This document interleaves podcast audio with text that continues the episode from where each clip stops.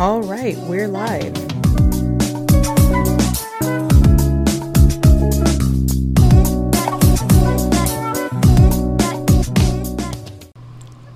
All right, so uh, we are back.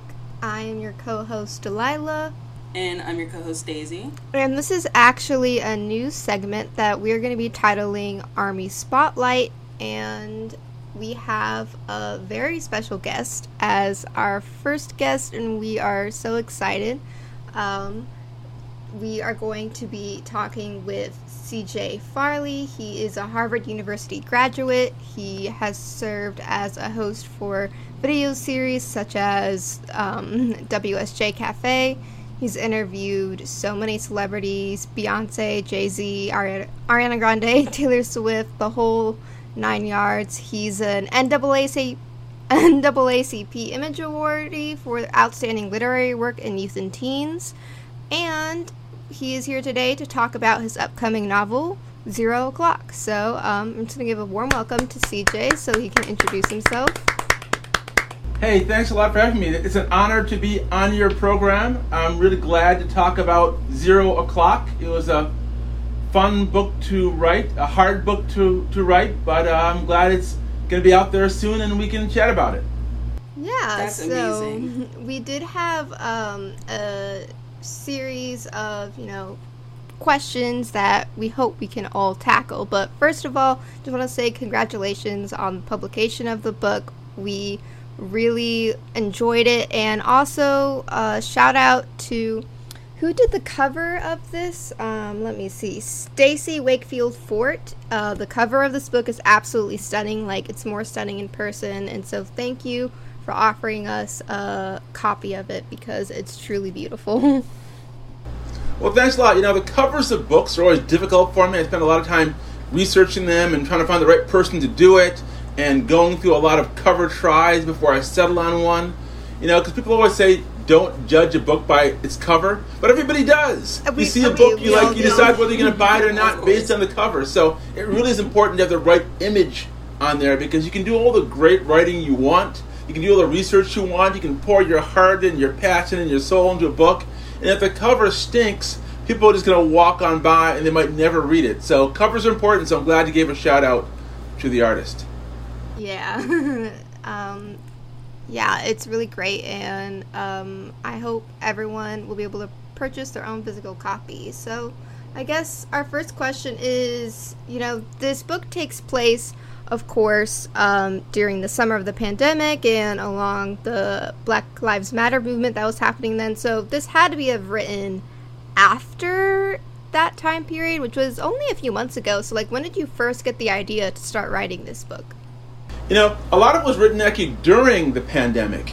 And here's what happened. You know, um, I was writing a book that was going to be a fantasy book. Then I decided, you know, I was kind of thinking about Lauryn Hill once said that, you know, fantasy is what people want and reality is what they need. I thought maybe I'll shelve the fantasy book for a little bit and work on something else. I started working on another book that was kind of about, um, you know, the suburbs and um, and middle-aged people in the suburbs, you know, which I am, and uh, and their jobs and their commutes and their their love lives. And um, as I began writing that book, I thought the most interesting character in it was the 16-year-old daughter, and I began really sort of focusing more on her concerns and what she was listening to and what inspired her and moved her and challenged her about what was going on around her in the world and the pandemic and Black Lives Matter. And I thought, you know what? I'm not going to make this an adult book. I'm going to make this a young adult book. I'm going to turn this totally inside out and just focus in on her. You know, because I love young adult books. Because um, back when I was in school, I remember reading books like you know Catcher in the Rye and um, and uh, To Kill a Mockingbird and um, and uh, and books like that. And um, most of them did not feature sort of multicultural characters at their heart of them. And um, and uh, and and I wanted to read the kind of book that I wish I could have gotten to read when I was in middle school or high school or in college, but that was never on the reading list. And so I thought, let me make this about a Jamaican American girl, 16 years old, um, facing up to a lot of the big issues of our time, but doing so as an ordinary person, living a sort of ordinary life, but called to do extraordinary things. And that seemed to be much more interesting to me than writing about another middle aged person commuting to their work. Yeah. Yeah. hmm It's very interesting to like realize like that actually your book didn't even start off like with the original premise that it had that it was originally something else. I find that really fascinating. And you know the fact that you touched upon, you know, the importance of diversity within the cast. I, that's actually one of the questions that we had wanted to ask you Yeah. because obviously with the cast of Zero Clock, you know, you have Geth, you know, she's Jamaican American, you have uh, Tova, she's, you know, in her words, 100% Jewish, 100% Korean. And then you have Diego, you know, he's Cuban and he lives um, in, you know, they all live in the same area. So, like, um, and I know I've, like, listened to a couple of, like, your previous interviews on things like um, uh, one of your other fantasy novels about um, the game one. Uh, and so and I know you had talked about like the importance of diversity um, because you know a lot of the you know literature that we get um, it's very white centric you know there's not a lot of diversity within that and so a lot of the youth don't actually really see themselves in you know either reality nor fantasy which is kind of upsetting so i'm glad that you touched upon diversity because that's something that a lot of people really do not think about in terms of like the literature that our youth is consuming Yeah, a lot of that inspiration came right from BTS. Because I think they're people who are sort of committed to diversity. Um, I mean, here they are um, in a, a Korean market, and yet they managed to design the kind of music and the kind of aesthetic that has you know, global appeal.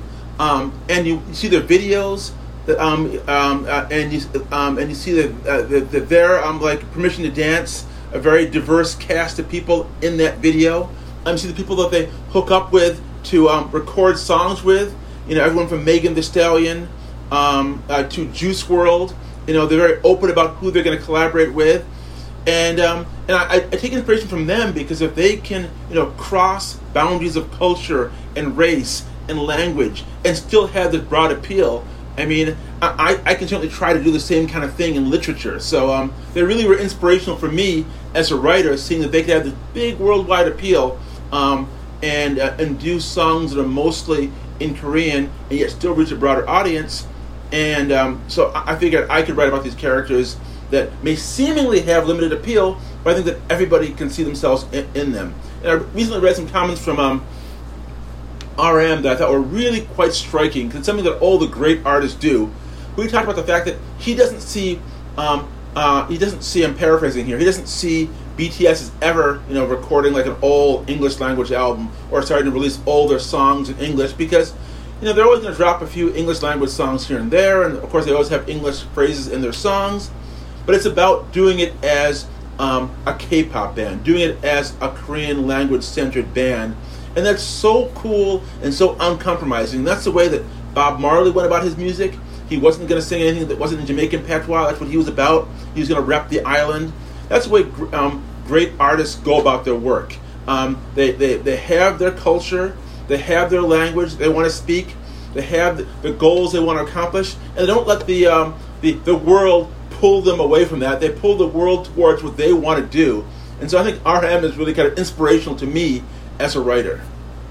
Yeah, that's amazing. I, I just love that BTS is able to communicate with so many people, not just from different places in the world, but of different age groups. Uh, you know, young, older, middle aged.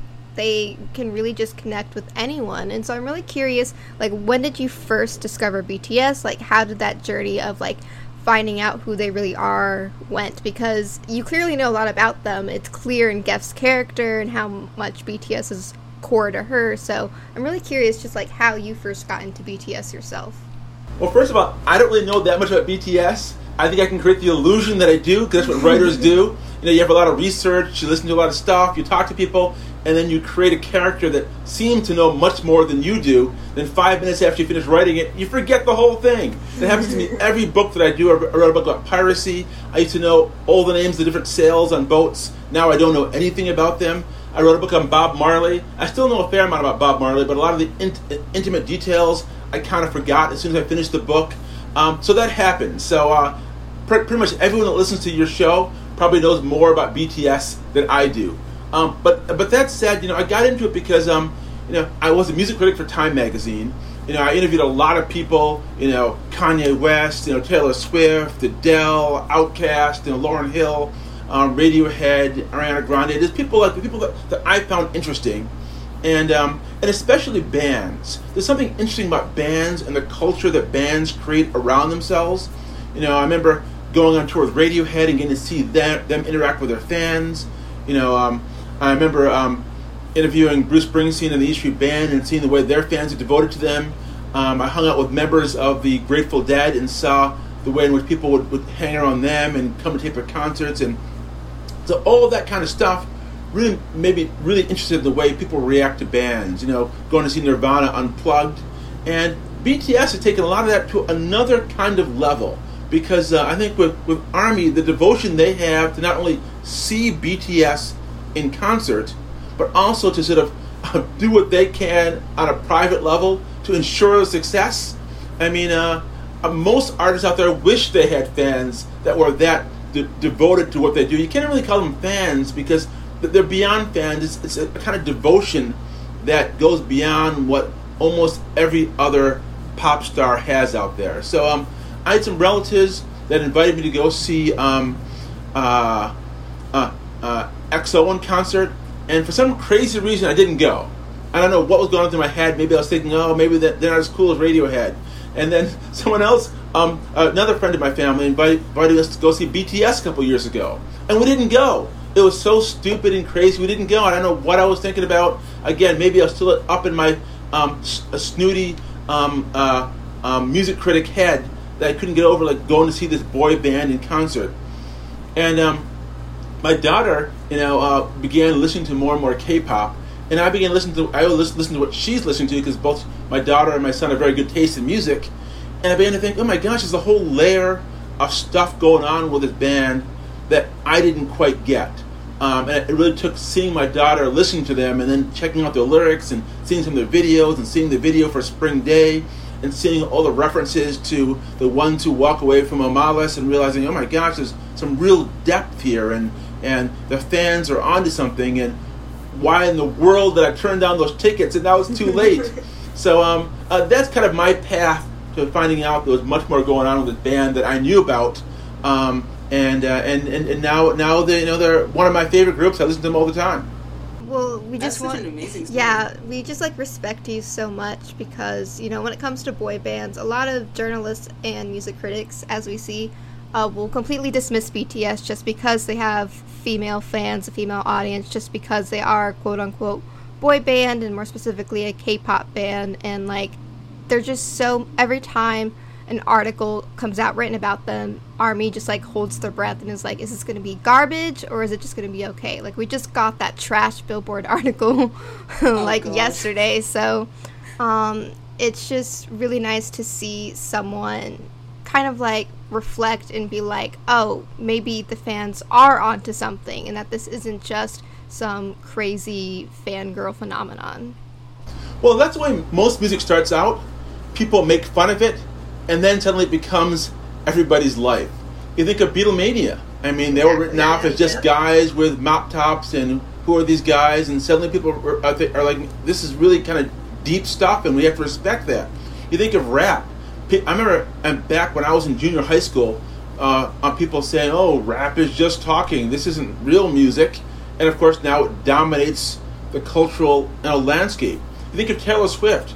I remember the first time I did an interview with her. She was a teenager, and people, um, I I can't remember if it was the Wall Street Journal then or Time, maybe the Wall Street Journal. But when I was there, other people were coming up to me like, "Why are you interviewing this teenage artist? Why, why should we be taking this seriously?" And I'm like, "No, she's a great a songwriter. I think that she's um, a great performer. I think she's she's gonna get even better and better as she matures. And of course, she did, and now she's a major American artist. Um, so uh, things that people casually dismiss are often things that are the most important things about the culture. The same thing about Bob Marley. Bob Marley was dismissed early on. Who is this Rasta guy? What's his What's the deal with his weird hair? Um, why can't he speak English in his songs? People dismissed him. Now he's a symbol of Jamaica, and it's seen the same with BTS. They become a symbol of their home country as well, and a global symbol, I think, of acceptance, of of, of and of great music, um, and of so many other positive cultural things. And so you can't listen to the critics. You have to listen to your own feelings about whether music is good or bad. Yeah, I definitely agree with that. And, you know, when it comes to things like that, obviously there are so many great acts that start off with like receiving so much skepticism. And I know in like Zero Clock, um, even Geth faces, you know, skepticism from, you know, her friends, uh, you know, from her stepbrother. You know, there are a lot of people who just don't understand like what BTS is about. And so I'm wondering, like, did you ever like when you started getting into BTS, you know, through your kids, like, did you ever receive like any of that skepticism yourself? Because you know, especially for like older fans, like when you start getting into you know a group like BTS, you know, sometimes like their peers, their coworkers, you know, just start looking at them differently. Is that something that ever happened to you? Yeah, definitely. Right in my own house. I mean, uh, uh, my son, who has terrific taste in music, he's always um, ahead of the curve with various rappers that he's into. Um, you know, like Juice WRLD. I mean, he listened to Juice WRLD before Juice WRLD had really sort of broken out big. Um, and he's not into into K-pop. He's not into BTS. And when he hears um, uh, us playing playing BTS, uh, he's he's not down with that. He's not. He doesn't think that's that's good music at all. And um, he'll walk away from the TV if we're watching a, a K-pop video or watching a BTS video. So that happens all the time. But you know, again, you, um, uh, not everyone gets it. Not everyone will be into the music, and and, and that's okay. Um, I think there, um, it's it's um, part. I think part. I think the, the attraction to BTS sometimes is the fact that um, it's music that everybody doesn't get. There's a sense of community that it's kind of us against them. That we're into this, you don't get it. You're welcome to join us if you want, but we're going to keep enjoying what we do. And um, and this may sound like a jump, but I really think it's true.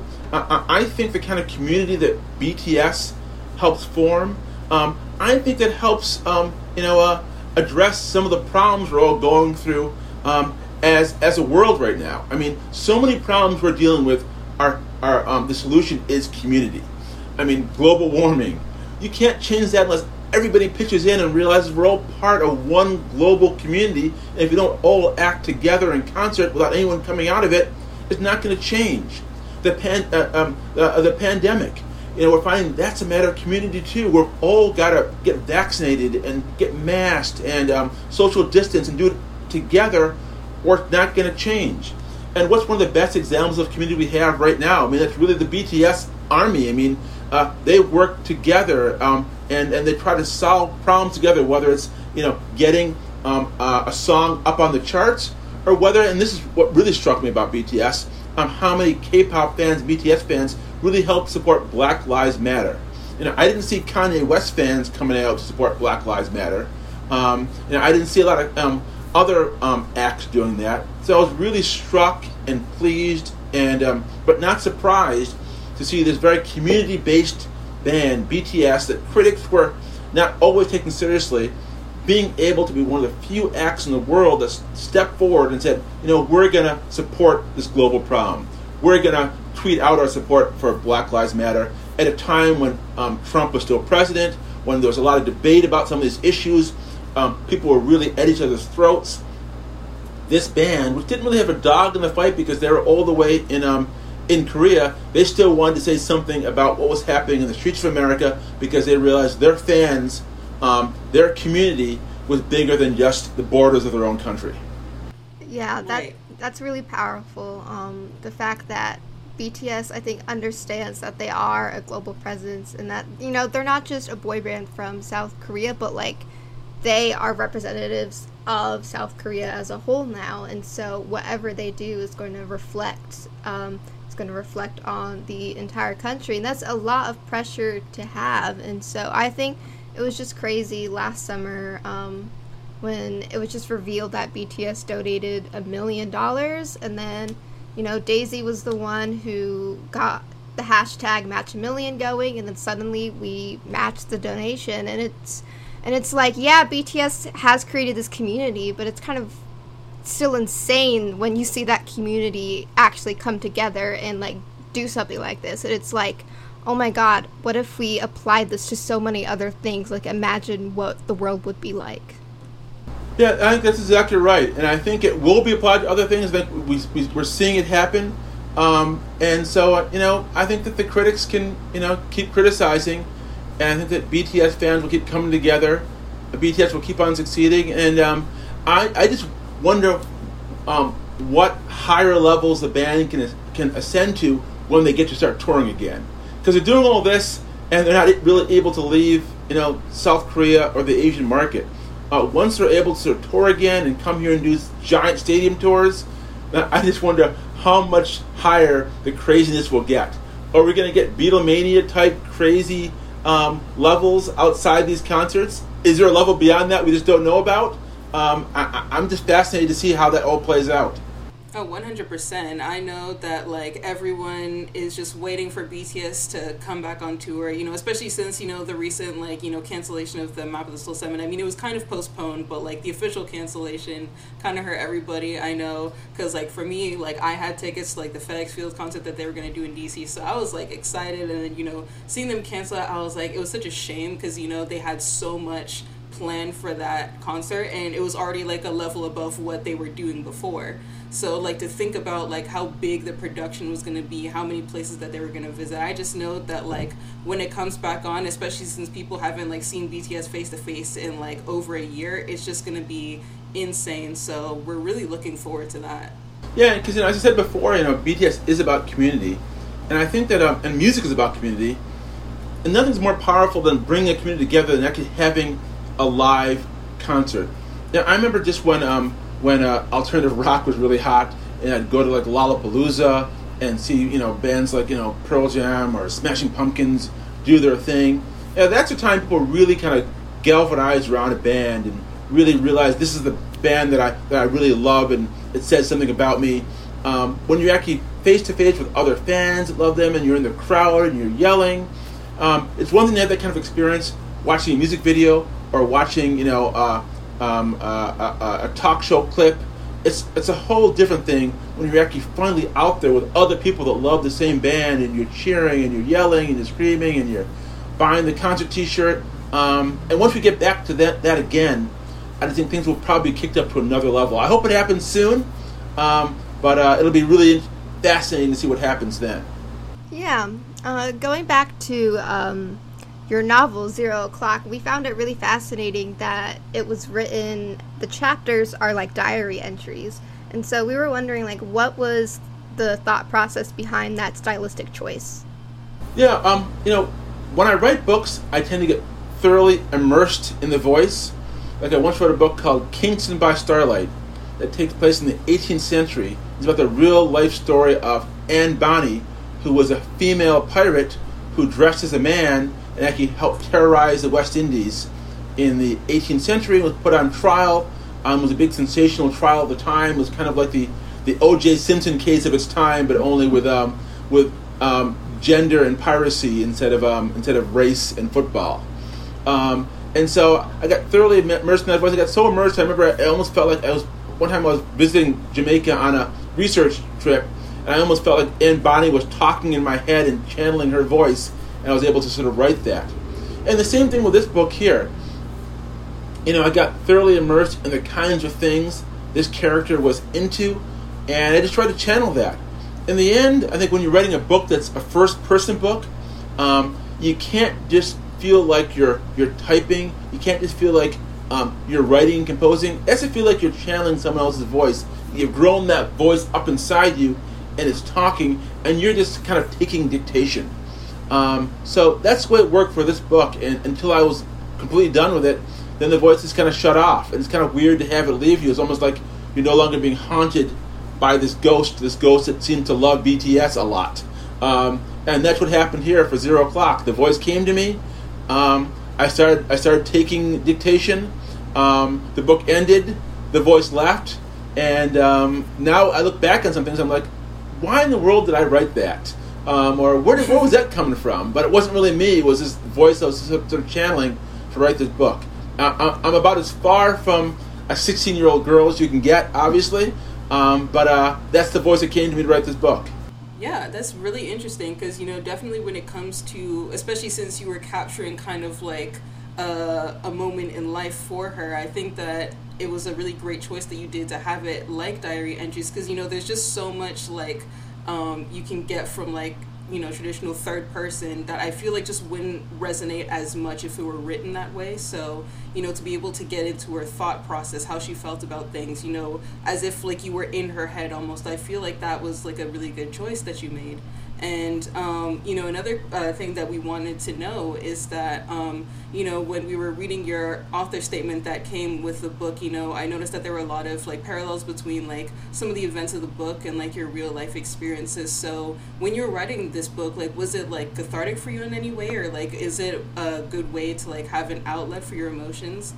It definitely was a good outlet to sort of turn to every day because you know we're all uh, we were all living through this pandemic, but um New Rochelle, New York, which is my hometown, at one point was the epicenter of the pandemic. I remember, you know, watching in my house and watching 60 Minutes, and on it I realized, oh my gosh, that's the house around the corner from me that they're um, that they've got cameras outside because they want to talk to someone inside who's who's um, reportedly infected with, with COVID. And I thought, oh my gosh, we really are in the center here.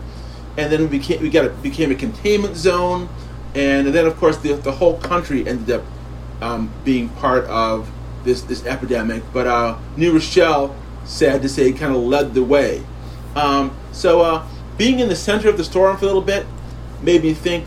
Um, uh, uh you know, I do ha- want to capture this, and um, you know, I think a lot of novels are written like five, ten years after events take place, maybe even longer.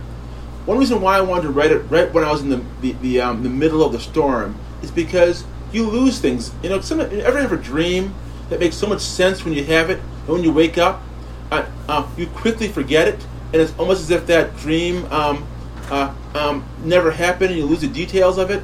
The same thing is true, I think, of really big, important events.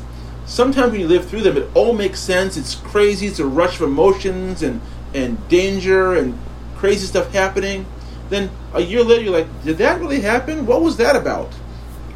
And unless you take really careful notes, unless you write it down, unless you try to capture what's happening, um, it's lost forever. I think that future writers that try to piece together what we all went through over the last year won't be able to do so. It won't make sense from afar. It only made sense when you were in it.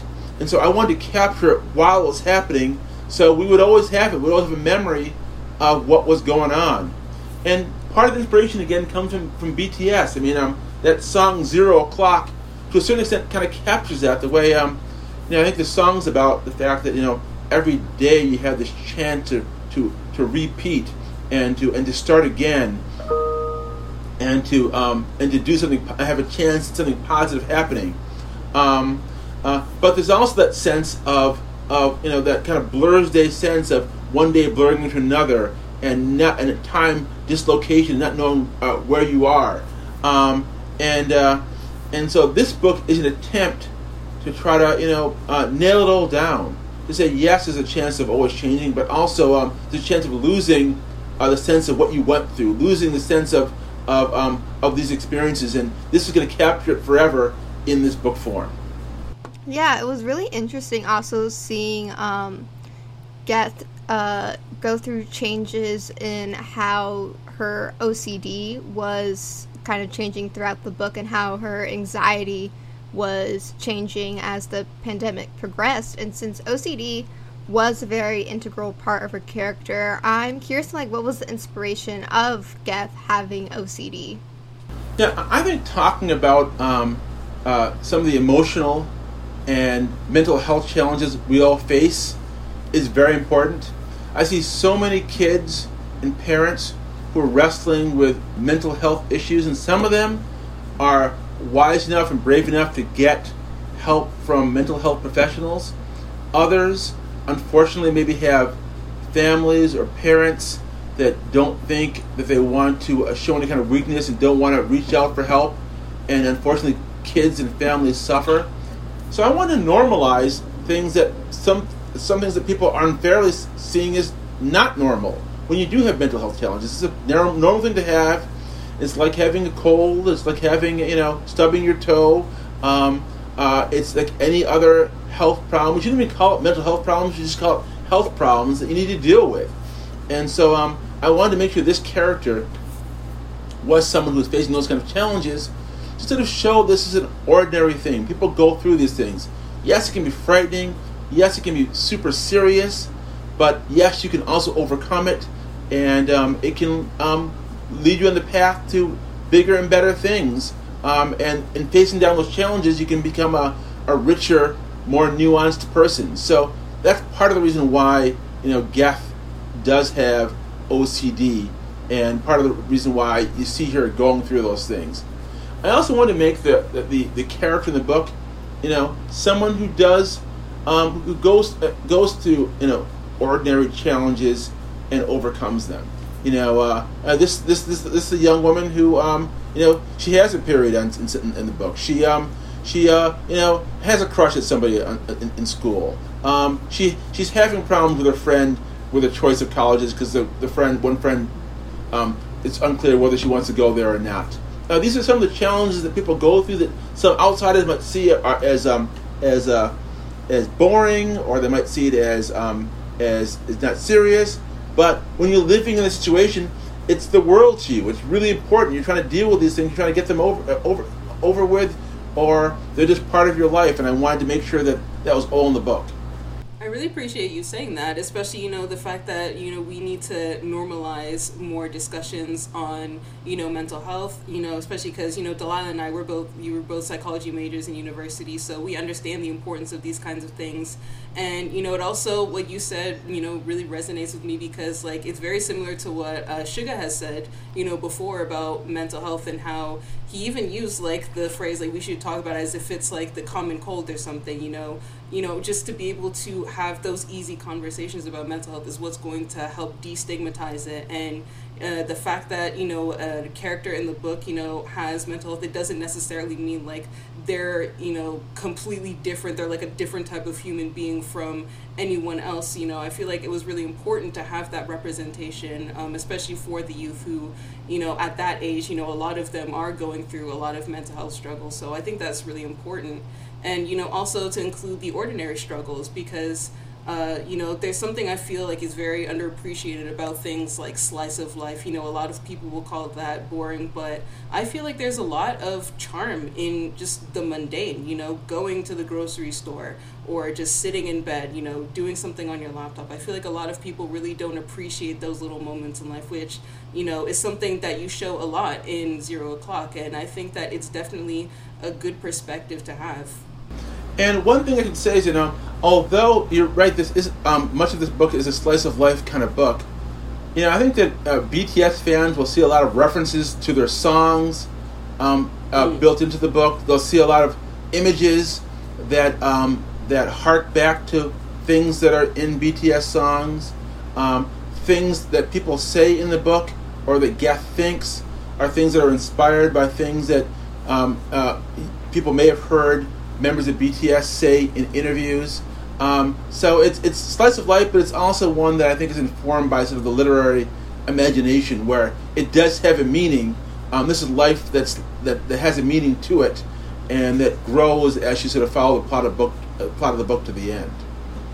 Yeah, I really appreciate I don't know just taking the time to highlight you know the people she interacts with at the grocery store, the barbershop owner and like just they're like it's not exactly you know necessary to the plot to just have this conversation in the shop that maybe doesn't really add anything to the core plot of like the pandemic and black lives matter but it's still it gives so much character. And makes the novel feel lived in. And makes it feel like oh i have been to new rochelle so i I don't know. I really just loved the moments of just being able to breathe, especially since the novel does, you know, tackle some, you know, deeper issues. So it's just nice to have those moments of, you know, quote unquote slice of life.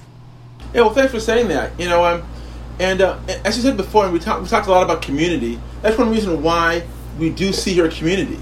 Um, uh, uh the book, a lot of the book is in her head, but uh, um, through the plot of the book, we see her meeting um, uh, uh, the, her, the uh, people at the barber shop, the people at her grocery store, um, uh, the, the woman who works at the beauty shop that she goes to, um, uh, guy, guys at the pizza shop, the guy at the um, at the at the Jamaican food restaurant, um, and we begin to see all these communal ties that she has, and we see them challenged. We see some of them fray and fall apart, and we see them all come to a moment of crisis at the end.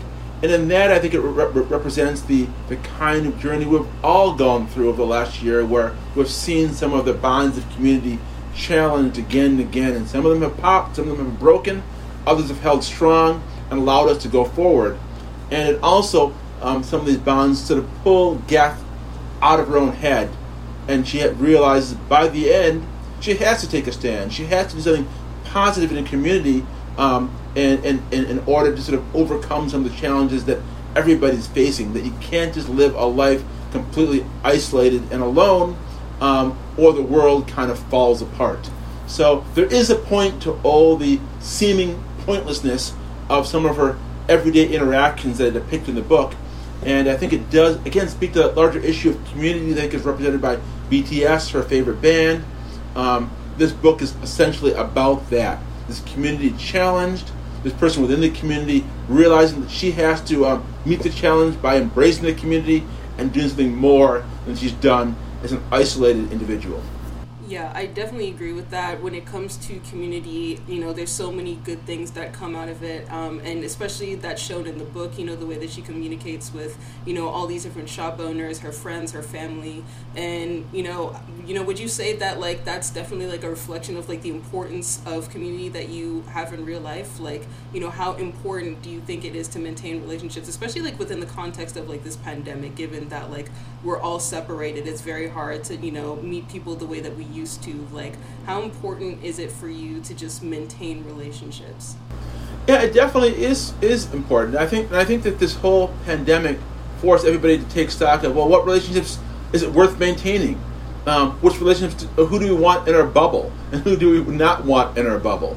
Um, and uh, um, and should there be a bubble at all? Um, all those questions are things that we, we've raised in this period. And they're really existential questions and they're, they're part of what goes on in this book. And something you mentioned before, I think is worth talking about again, is that that um that was a really important sort of theme in this book. Is um one of the most frustrating things people face is when your um your your your your personal tastes are challenged. When there's something that you just love, whether it's a movie, or it's a book, or it's a work of art, or a person, and someone says you're wrong, that sucks um, that's really damaging. It really, it really, um, because it not only hurts you as a person, but it also sort of questions the validity of, of your choices and your taste. And I've seen that happen, as we talked about before, with again and again, people who are BTS fans, where someone goes like, "Oh, they suck. They're not a good band. You know, why you listen to this other thing? Why you listen to Maroon Five, or some other crazy band?" And um, and uh, and it, it, it questions whether you want to maintain your bonds with that person and have them in your in your bubble or not. And that's something that Geth faces again and again with people sort of questioning her taste in music, and thus questioning, you know, I think her taste as a person, and um, and some of those those um, those challenges she overcomes. I mean, um, with her her stepbrother, um, who first confronts her about her taste, and it's really a a, a, a serious moment for her. But they end up um, you know forming a sort of uneasy friendship with her stepfather, who has a whole different bunch of tastes in alternative rock and and and um, music that he thinks is cool, and she gradually sort of works some of his music into her playlist, and they kind of um, by the end are seeing more eye to eye, and yet throughout this all the whole thing, uh, there's one constant on her playlist, and that seems to be BTS. I mean, it shows up on basically every playlist she has. Um, so she maintains that sort of core value throughout. She successfully defends and, and, and stands up for something she really believes in in a group that she is really centered to, to her existence. Yeah, you mentioned um, you know them having music playlists, and we actually really love that detail because throughout the novel, it seems that the characters communicated with each other by sending music playlists, especially after there was like an argument or you know it just something ended on an awkward note and so they would send a music playlist and that would convey how they're feeling and you know, it, it we just really liked seeing how those music playlists evolved throughout the novel. Novel. so uh, we actually had a question. So if you were to make a, a pandemic playlist and pick your favorite BTS songs for that, like which songs um, by BTS do you think like really capture the pandemic? Well, I have a playlist right here. Um, let me Oh. call it up. Um, so this is the playlist. Uh, some of these songs came out post-pandemic. These are ones I listened throughout throughout the pandemic. Um, so uh, uh, zero zero zero zero zero clock kicks off with that, of course, the name of the book. Spring Day, love that song, love that video. I think it's very very deep. I think it's one of their classic tracks. Life Goes On, um, which actually came out after the period of my book um, ends, so I didn't include it in any playlist, but it's obviously a terrific, terrific song about the pandemic. Euphoria, I've always loved that song. Um, Trivia Love, um, one of my favorite songs. Da Chi- Chitawa, um, uh, uh, the, the, the solo song. Um, uh, um, All Night, um, BTS Juice WRLD, I think it's one uh, of the one of the best collaborations. Agreed. Uh, Yep, Telepathy, uh, Telepathy, a great song. Um, and I'm sorry for fans out there that think this is too pop, but I, I love Boy with Luv. I think it's a great song um, with Halsey. Um, uh, and I'll finish it off with uh, with, with Fake Love, um, which I think is uh, another terrific BTS song. So um, that's what I put on my playlist, and I had on my playlist to listen to throughout the pandemic. I think those are some of my favorite tracks by them. Yeah, no, I think that's a great list of songs. Um, it has a combination of, you know, pandemic songs like Telepathy and Life Goes On and Spring Day that kind of are more mellow or, you know, not as happy and upbeat. But then you also have Boy with Luv and Euphoria that kind of, you know, makes you feel a little bit lighter and happy. So, like, I think your playlist is perfect. Yeah, Yeah, it- it's a perfect balance. you know, I nearly put on, you know, I, I- I might also consider putting on "Fly to My Room," which is a great song, um, but I, I want to limit it a little bit. And um, uh, I love that song "Eight" um, with IU that Suga does Yes. with her. I think it's a that's a terrific song. Um, kind of a deeper cut, I guess, if you're if you're going beyond just uh, uh, stuff on BTS's albums. But I'll, I'd probably might add those on as, to, as well. Ooh, you know, actually, now that I'm thinking about it, what would be a cool idea is if maybe, like, after this um, podcast episode is posted, we could share the playlist with our listeners so they could listen to the pandemic playlist that you're listening to. That's great. I can do that. I can I can share it. On, I, I I'm- I listen to Apple Music, so I'll share that. Yeah, Perfect. That, that's great. I think people would really like that. Um, another question in regards to one of the main characters that isn't Geth. Um, I really liked Diego's character because you know he's this quarterback, he's this you know football player, but he's also an avid musical theater fan. Um, and so the contrast, I think, is just like really interesting and adds a lot of depth. And so there were a lot of like musical theater references and a lot of famous productions. So did you have to research a lot about musical theater to portray um, Diego and Geth's passion for that, or were you kind of like already knew a bit about musical theater before that? Well, I've always been a big musical theater fan myself, you know, and I've done a lot of uh, reporting and editing of musical theater stories. I've interviewed Lin Manuel Miranda for the for the Wall Street Journal. You can Google my interview. I, um, was a podcast I did with him uh, back when um, when uh, uh, when um, uh, he just got nominated for a bunch of Tonys for Hamilton. Um, so uh, it's something that I have a lot of uh, uh, uh, connection to as a journalist.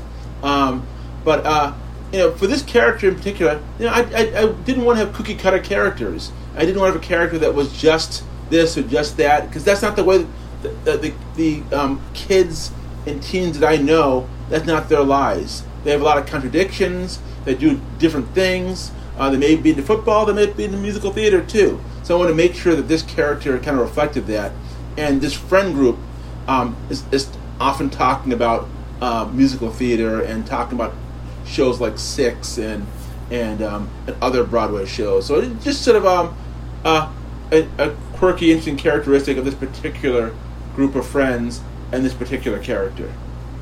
Yeah, it's really it's really nice. I think to portray like teenagers as multifaceted because at the high school I went to, you know, I was part of the drama club and I did the pit for our theater musical theater productions, and a lot of the cast members for the musicals were also on sports teams, like the whole jock versus nerd versus goth, like those school archetypes, like they don't actually exist at least in today's society. So I think it was really important to like show, you know, teenagers as being multifaceted.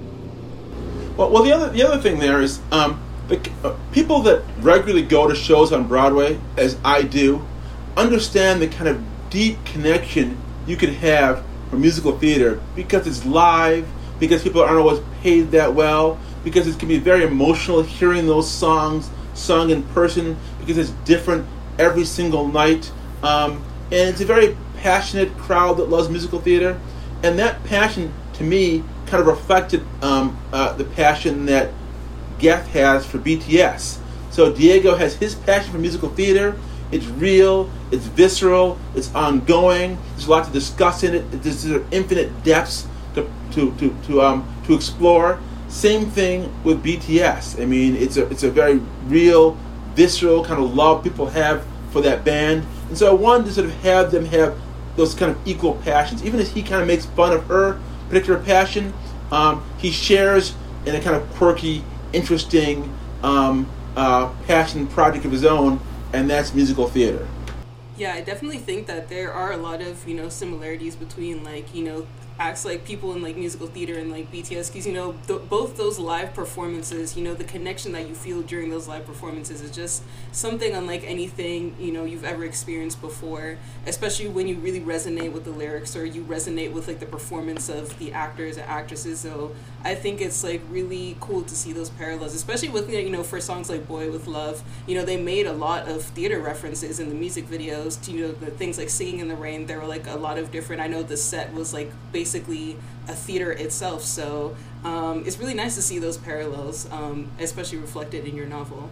Yeah, I, I, hope that you know they make a lot of jukebox musicals. You know, there was the, there was the Alanis Morissette one that recently came out, Jagged Little Pill. You know, there've been others.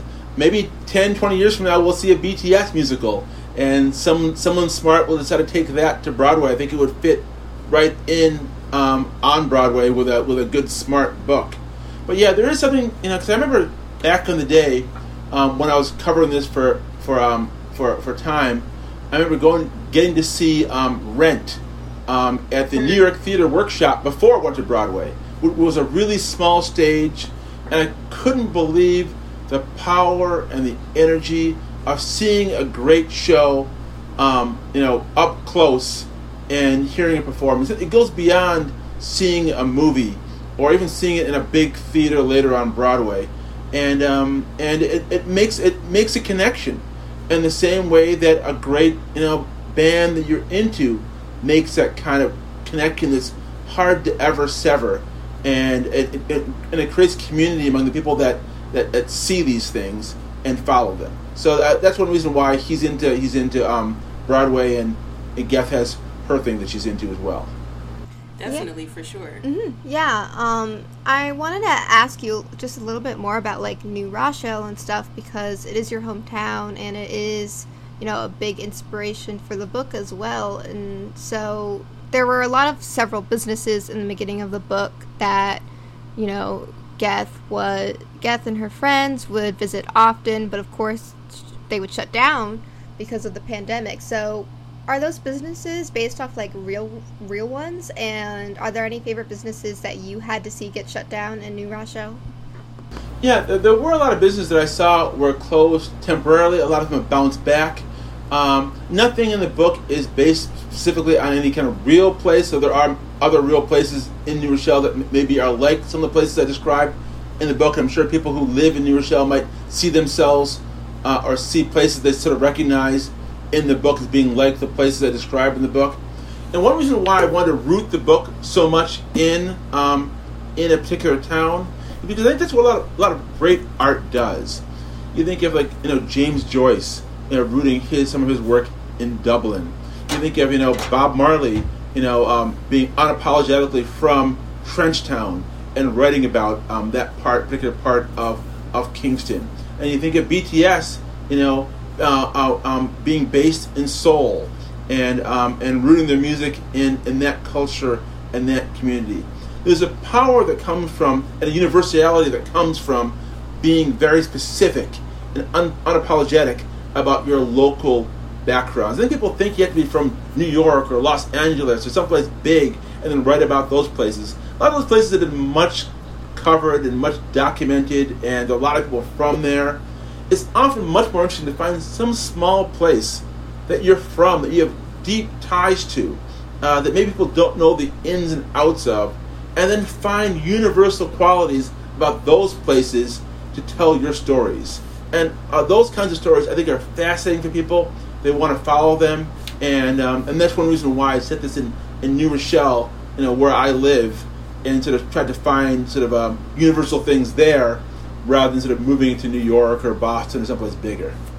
Right. I definitely feel like, you know, putting that, you know, personal element into the book really helped, especially because, like, during this pandemic, like, you know, New Rochelle, I'm sure because of the pandemic, you couldn't really go anywhere. That's pretty much, like, for the past year or so, like, all you could really know. Um, you know, you really couldn't go past that because, you know, lockdown prevented people from traveling anywhere. And if this i feel like if you know you were to make it about like a completely different city you know during the pandemic i feel like it would be hard to capture that sort of snapshot-esque uh, narration that you were doing of oh this is what I, this what's happened you know this is where i'm going this is the people that i'm with um, so yeah, I really enjoyed the fact that you know you based it off of the place that you lived, and you know we're able to see you know a little bit into that city through your book because you know like you said you know places like you know New York City, Los Angeles, you know Miami, Florida. People write about those places all the time. You know I ask people from you know who are from other places you know what they know about America, and like the first places that they name are those cities. So it's like to be able to go for something a little bit more uncommon, a little bit more obscure. I feel like that's definitely something that I feel like a lot of uh, literature should be doing more and more of these days.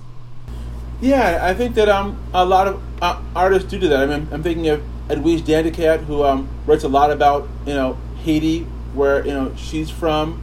You know, a, a lot again, a lot of great literature is rooted in a very particular time and place, and um, sometimes very sort of small cities or counties.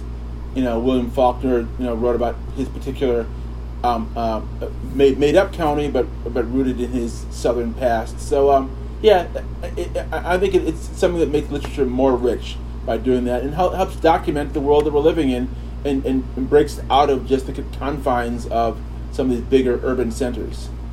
Yeah, um, I'm curious about um, how exactly the Black Lives Matter protests were happening in New Rochelle because, you know, Geth and her friends in the novel, after they see, you know, the murder of George Floyd and that's making headlines, they decide to also um, get involved with the movement. And so I'm just curious, like, how was it, how was it actually in real time in New Rochelle? Like, what was the environment like? Like, what were people out on the streets? Like, I'm really curious because, you know, it's a novel, it's fiction, but I wonder how, what was happening for you personally. Well, you know, my daughter who's a teenager, she's regularly going to like all sorts of protests, not just Black Lives Matter protests, but you know, protests for women's rights, and she's she has a couple you know radical friends, and they're they're out doing marches and holding signs, and so so I took my cue from her inside this character would be on that same kind of path. Um, and it's funny the, the, the Black Lives Matter protests. Uh, one of the last ones that I went to with my my daughter um, was mostly white in Westchester. I forget where we went to. We went, we went to the one Black Lives Matter protest um, in, Westchester, and it was um, mostly um, mostly um, white people in Westchester going to, which I thought was uh, actually really cool because it showed that people had concerns that went beyond their own private concerns.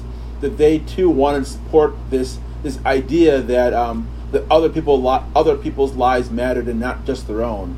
So I actually found it very reassuring. Um, and I, I remember also uh, during the pandemic going to protest at the White House, and this time I didn't take my daughter with me because it was the pandemic and um, it was probably pretty dangerous being out. But I felt like I had to be part of the um, mob in front of the White House yelling about stuff and saying that you know to, that Trump had to leave, and um, I tried to sort of communicate the same kind of energy that I picked up being in that crowd outside the gates of the White House, and put it in the book. I mean, uh, I don't think I, I don't know if it changed anything. You know, just one guy out of you know hundreds of people outside that that, that day, but um, that energy and, and seeing people out there during the pandemic and uh, still trying to speak up for what they believe. You know, all masked, but uh, still trying to realize that you can't sit in your sit on your hands in your house anymore. You've got to be out there doing something. Um, I felt the character would also reflect that same kind of energy and belief. Yeah, I definitely really, you know, enjoy the fact that you know a lot of youth especially are really getting into these movements and you know to see them get energized from it you know the same way that your daughter is i feel is just really inspiring to see because it shows that you know people of like all different walks of life are just really starting to um, get interested in campaigning for you know the right for everybody to just live peacefully you know to stand up against racism. I really just enjoyed seeing that because you know, I saw a lot of the pandemic as well. Uh, sorry, not the pandemic, the protests as well. Um, both actually in Pennsylvania and in around DC because at the time of like um, the murder of George Floyd, I was actually in Pennsylvania in my sister's apartment. So we were seeing like a lot of different protests around Philadelphia and stuff like that and then you know when i'd come back home and you know there was the protests around dc i was seeing that as well. So to see so many people um, go out of their way to protest i feel was really just amazing for me to see you know especially because you know i am also black and to see you know people of like all different races being there present and you know protesting that was just incredible. And and it's still it's still happening too because i live so, like, where I live, there's literally a police district station, like, right here. And just a few weeks ago, there was a BLM small protest, maybe 10, 12 people protesting outside of it. And so, like, it's. It's not something I feel like that was just a one time thing in the summer and then people moved on. Like, people are still actively fighting for it. You're exactly right, and this can't be one time thing. That's one reason I wrote this book, um, Zero O'Clock, is the fact that I wanted to sort of have a model for a kind of cultural awakening, a political awakening with this young girl. That she's in her own head, she gradually realizes the her ties to the community, and she speaks out on issues that concern her. And um, you know, one thing you may notice in the book that she's a, she was a member of the she's a was vice president of the Climate Change Club. Right, right. Because I think that's another great issue that's facing us right now and the same lessons we learned from dealing with the pandemic, from uh, marching in Black Lives Matter, I think will have to apply to fighting climate change. And that's that, as I said before, we have to work together uh, on this, that it's real, that it's happening, and pretending it doesn't happen um, doesn't make it go away. And the same folks who are telling us, oh, you know, that it'll just go away, COVID will just go away, oh, you know, no need to mask. You know, why are you masking? Freedom first. Uh, that's a failed policy. It's ended up getting us all sick and trapped in our houses. And even worse is waiting for waiting for us with climate change. If we allow those same anti-science people, anti-community people, do your own thing, don't care for your fellow human. If we allow that same philosophy to, to dominate our thinking um, and um, over climate change, um, we'll have an even worse disaster on our hands than we faced um, uh, in the pandemic and we're still facing today. So that's one of the underlying themes of the book that um, that we do have to harness our collective energy and our learnings from this last year and apply them to um, to fighting for change in other aspects of our lives and in our world. 100% and you know things like covid and climate change you know i feel like a lot of people really do underestimate how many of us actually need to be on the same page for it to work. And you know especially with you know what was going on this past year with the pandemic um, the way that people because i know you also mentioned this in the novel you know the way that people were saying that like dr fauci should be fired you know those types of people who were just impeding progress and um, you know, when it came to uh, the NIH, actually, um, my mom does work at the NIH. Um, she works in the Institute of Infectious Diseases, which is actually the very same department that is working a lot in terms of like COVID research. So, you know, a lot of things that she's like overseeing or analyzing, you know, has to do with COVID. And she gets very frustrated when people are not following the rules, when people are trying to protest against masks. And so, you know, I, you know, to see that and, you know, to see so many people put in so much research and risk their lives working still through this pandemic to make sure that other people are safe and there are people who are still ignoring the, the medical advice, ignoring the CDC, ignoring everything about that. It's just it's it's sad to see and I feel like we really need to just figure out a way to come together rather than just ignoring the problems because you know like you said the longer we leave it you know the bigger it gets and then the harder it is it's going to be to solve in the future yeah I, think one of the issues also is listening to the voices of young people about what their concerns are um, because obviously they're inheriting the planet, and that's part of the reason why we, we in all the messes we're in is because there's so many really older people dominating the conversation, um, and that's one reason why you know I, I wrote the book in the voice of this 16 year old girl. Um, because you know I saw this as a music critic, and I talked about it before. Whenever I'd write, you know, things about you know younger artists, you know, like Taylor Swift, when she was much younger. Um, the kind of vitriol I'd get from um, from older, um, uh, usually male critics about it was remarkable because they weren't listening to music; they were listening to the sound sounds in their own heads, and we see that replicated, you know, in the in outside the world of entertainment with other issues where the voices of younger people and younger women are um, are ignored again and again, um, uh, and their tastes ridiculed. I mean um, obviously, BTS has a lot of fans, but you know it's, it's probably the case that many of those are younger women, and I think that's one of the reasons why the critical establishment heads in for BTS is because you know, they don't take their fan base seriously. Um, believe me, if BTS's primary fan base were um, 50 year old men, um, uh, they would probably have won the Nobel Prize by now. Uh, but that's not the case and so um, uh, uh, uh, their, their fan base gets gets dissed again and again. And so that's one reason I wrote the book. I wanted to, people to take that kind of a voice seriously, and um, and inspire readers who, um, who maybe don't get to see these kinds of voices in literature. So most multicultural book, uh, most YA books aren't written by people of color and don't feature protagonists of color, and that's of course bad for young people that want to see themselves reflected in books but and this is talked about less and it should be talked about more, is I think it also hurts um, white people, particularly white men, that don't get to place themselves in the heads of people outside of their particular cultural group. That doesn't allow them to see the world through other people's eyes, and it takes away from a sense of empathy they might otherwise develop. So it's important to read books that go beyond, like Lord of the Flies, if you really want to understand your community eh, or Catcher in the Rye, a great book, but you know, let's have some other books that people have to read as young people. That's part of the reason why I wrote this book because I wanted to make sure that YA fiction um, um, uh, had people beyond the typical people that they tend to read about and write about in YA fiction. Um, and uh, and uh, again, I, I, love books like Catcher in the Rye. I love Lord of the Flies, but there needs to be more than that to break people out of their bubbles. I think that's part of the part of the problem we all face as a global community is that so often social media, um, economic circumstances, and other things trap us in these bubbles. Um, and and if you like this, like that, and so you end up just um, reinforcing your own tastes, having the same kinds of friend groups. Um, only that people who only see things through your worldview and so it's it's it's it's no surprise that when you meet someone outside of that worldview, it's a culture shock for you. You have no idea what's going on there, um, and it's getting worse and worse in part because of the way social media um, keeps pushing us into tighter and smaller bubbles of people that are more and more like us. Literature, I think, especially YA literature, can help break us out of that.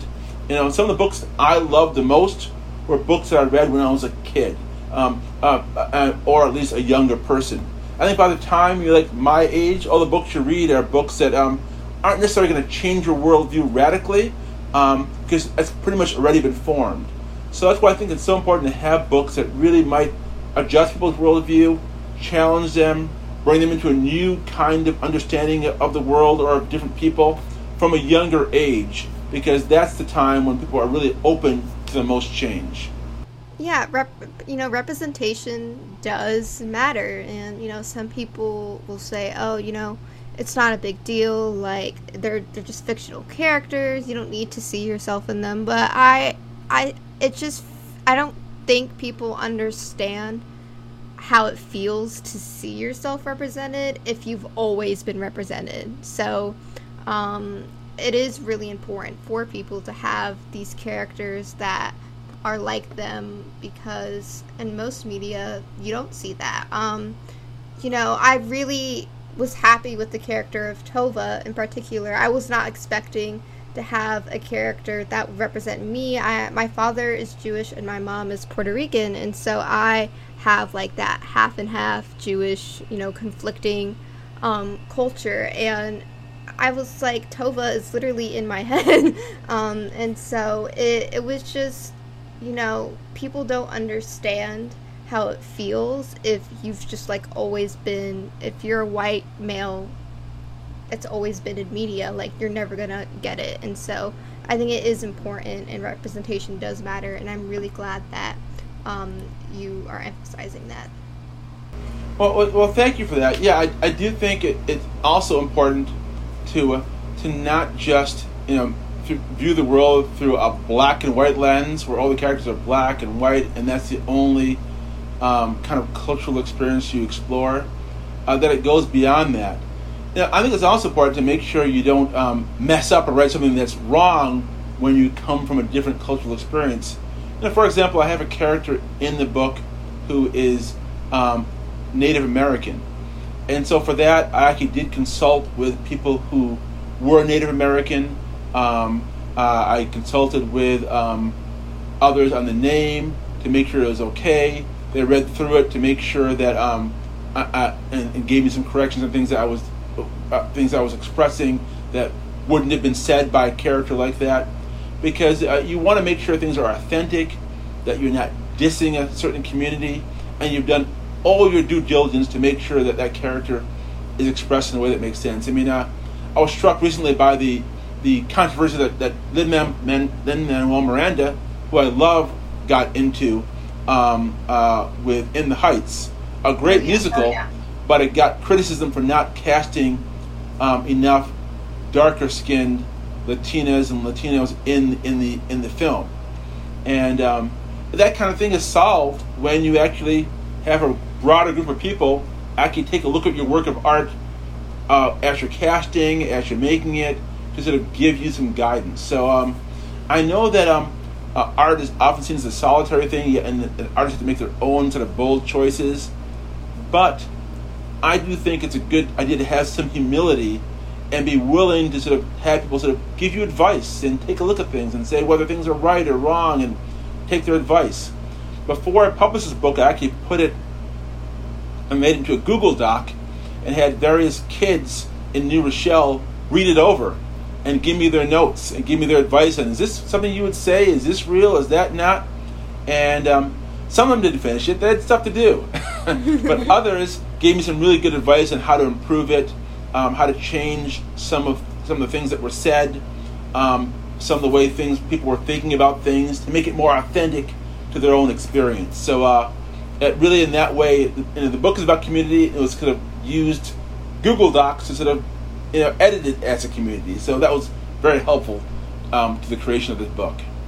Yeah, I actually had um, a question. You know, going back to you know literature being very you know white male dominated, and I would even say white female dominated because honestly, white women aren't you know they're they're they're higher on the pedestal let's be real. Um, but um, in the novel geth had received an email from her teacher in regards to like her writing style. Um, and you know since academia is predominantly white and therefore the proper language of academia is also going to be centered around white dialects and so I'm curious about um, any difficulties in keeping your voice as a non white writer throughout either your academic or professional career. Yeah, that's, a, that's an excellent question. Um, it's funny. Um, just this semester, um, there's a Harvard course that's um, teaching one of my books um, around Harvard Square, and there's a, there's a course called the Harvard Novel, and um, uh, and students um, uh, will have to read my book. It's required for that course. So I was happy to hear that. That finally my, one of my books is required reading for a, for a Harvard course.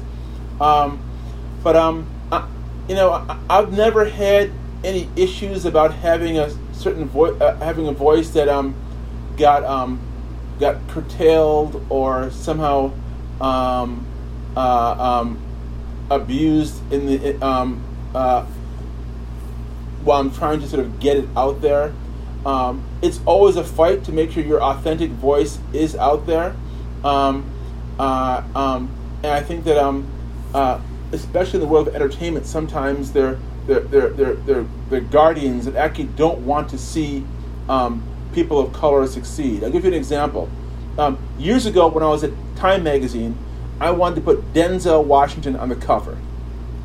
For some reason, um, uh, his agent wouldn't let it happen. Um, his manager at the time wouldn't let it happen. Um, his publicist at the time wouldn't let it happen. All the people around him just would not let me get to him for whatever reason. Even though I talked to him before, they wouldn't let me talk to him to do this big cover story for time. I couldn't understand what the heck was going on.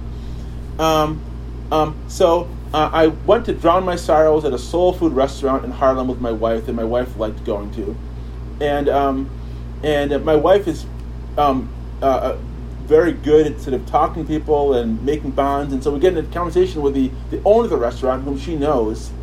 And I'm pouring out my troubles to her. I'm saying, you know, I'm trying to get Denzel for the story. He won't talk to me. It's really annoying. And, and I'm just trying to do, you know, do a big feature on him for Time Magazine. And um, she goes like, oh, Denzel, he orders takeout from here all the time. I have his fax number. That's how you know this story's from a long time ago because it involves fax Wow. numbers. And so she faxes him a letter saying, "I got this brother, young brother, and his wife, and, and my um, we were married at the time. They were married at the time. Um, uh, he wants no, actually, we just dating at the time. Um, uh, it- my young brother and his girlfriend they, they, at my food restaurant. You know, do you want to talk to this guy? The next morning, I get a call from one of Denzel's reps saying Denzel wants to meet you in, um, in at the Toronto Film Festival. And I did the interview. It was for Devil in a Blue Dress. Um, uh, you can Google it. Um, and uh, didn't be, make the cover because I wanted to put on the cover for the movie before that, but it was a big feature. Um, but this showed me um, there was no reason for him not to have done the interview, but he had people around him that I think didn't really want to have this brother do this interview. They, didn't want to have this succeed. And so uh, and I found that again and again where um, the people around people who aren't working in their best interests and are trying to reduce the kind of voices that are out there, trying to promote the culture, trying to push things in a positive way. So um, uh, you just got to keep on pushing, got to keep on fighting for things. Um, use all the contacts you can. I mean, uh, when I do teach classes, I often cite that story as an example of it's good to have a lot of contacts, not just highfalutin contacts who are like agents CAA, but people who work in restaurants and people who are janitors and people who are maids and people who are computer programmers because you never know. One, it's just interesting because they tell you funny, cool stories, but two, someday you might want to tap their expertise to land a big story. And because my wife was so good at that, it ended up getting me a, a good interview with Denzel that was a big feature in Time magazine. Wow, that's incredible. You, you know that is, yeah. I'm so shocked that that almost didn't happen, and it, it kind of, I mean, that was probably like what years and years and years ago, but I feel like nothing. I feel like nothing has really changed though with what we see with Mm. Meg Thee Stallion and like how her label didn't even want the Butter remix to come out. They thought, oh, this is not going to be beneficial for your career. Like they, she's had so many issues with her label trying to hold her down, and it's just crazy. It feels like there's just so m- much effort to stop people from succeeding. Yeah, I would want to give Megan Thee Stallion career advice. I'm sure she's working it out, but when your label is trying to stop you from releasing a, a, a song with BTS, you need to get off that label ASAP. Period. something, something is there's some kind of disconnect there because that makes no. I can't imagine a world where that makes any kind of a sense. Because the, the song was quite good, and um, you know, I'm sure it's going to be a huge hit. People are really buzzing about it, and why they wanted to stop it from happening what in the world was going on there? And what could have been the explanation other than someone does not have your best interest at heart, and this is crazy. Yeah, it's crazy. It just it doesn't make any sense, especially because they were like, "Oh, this won't be successful, so you probably shouldn't release it." But BTS, if you do want to release it, we want a hundred thousand dollars, and it's like, if it's not worth it, then why do you want so much money for it? Like the math is not mathing. And also, like that's chump change in terms of the kind of um, uh, positive feeling and the kind of growth in um, in um, who she's going to reach by being aligned with BTS. I mean, they're global. They've got this active fan base around the world. They're they're big in markets that I'm sure she wants to reach. hundred thousand dollars is nothing in the world of Megan Thee Stallion land. If you're holding out for, for that kind of chump change, you know you're not seeing the big picture. No. You know, no. you know, doing a, doing doing a song with um with BTS is worth much more than hundred thousand dollars or a million dollars even. It just it's crazy to be that focused in on like little bits of currency like that. And the other thing is, you know, every every every they're so smart about the collaborations they do. I've liked every collaboration they've done. I think has been terrific, whether it's been and, and been smart. Whether it's been Lil Nas X, or whether it's you know the Juice WRLD collaboration we talked about before, or Halsey. Um, often the collaborations they do are their best songs. I mean, I like Halsey, but I think that her song with BTS is her best song. Um, you know that, that, she has nothing better than that. I mean, am I wrong, or did, did she have a song better than that? I don't know. I think she's about to release a new album. We'll have to see. But like her vocals, I mean, um, I know the music video is a little bit different from like the official track. She's more prominent on like the actual single, but like having Halsey actually sing in Korean with BTS, I think was just extremely special, and um, and the feeling I'm pretty sure BTS got from that the feeling of seeing you know Halsey fans watch her sing in Korean, sing on stage with BTS. Like I, I feel like that is almost priceless. Yeah, and I think there's another way in which BTS is moving culture forward. It's funny. Um, it also tells you, and again, that's another way I'm sort of inspired by BTS as a writer.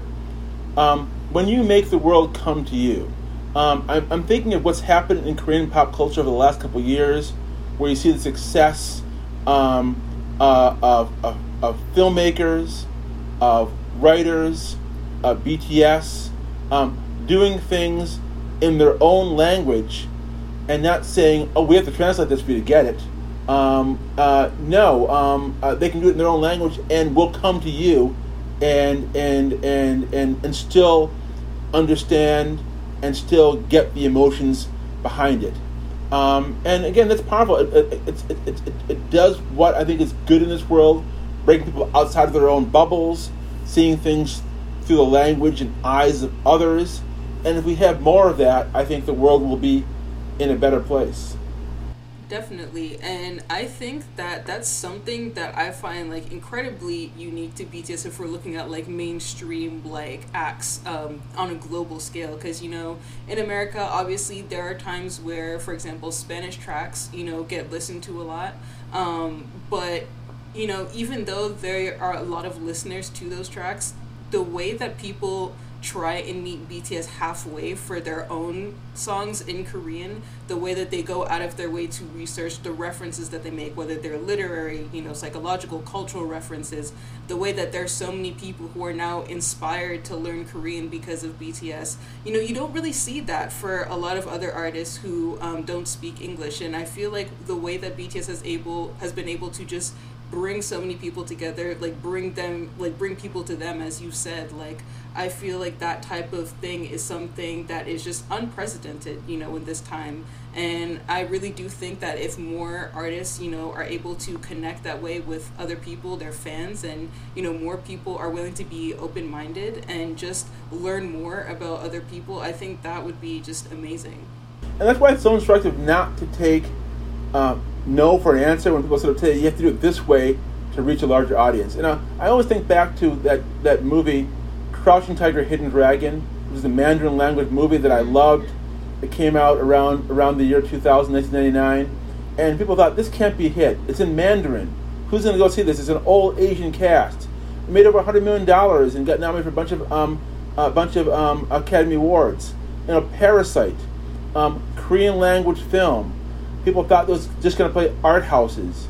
Instead, it was a huge, um, a, a, huge hit around the world um, in Korean. Um, and um, uh, those kinds of things I think send the signal that um, yes, you can speak in your, your own voice, literally your own voice, and still get heard.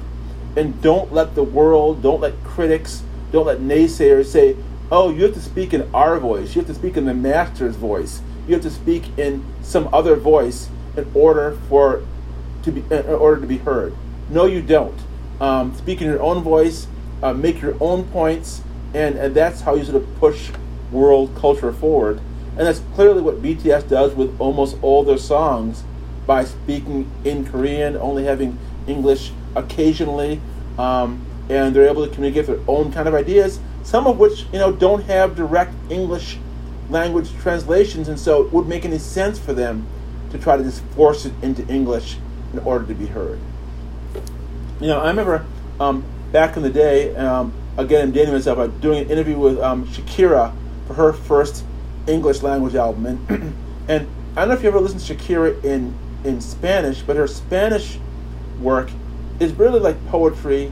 It's about more political and social concerns, um, and her English stuff is was much more pop. It's getting more complex. It's much more pop, and um, uh, but in order to break through this market, you know, she did make that shift.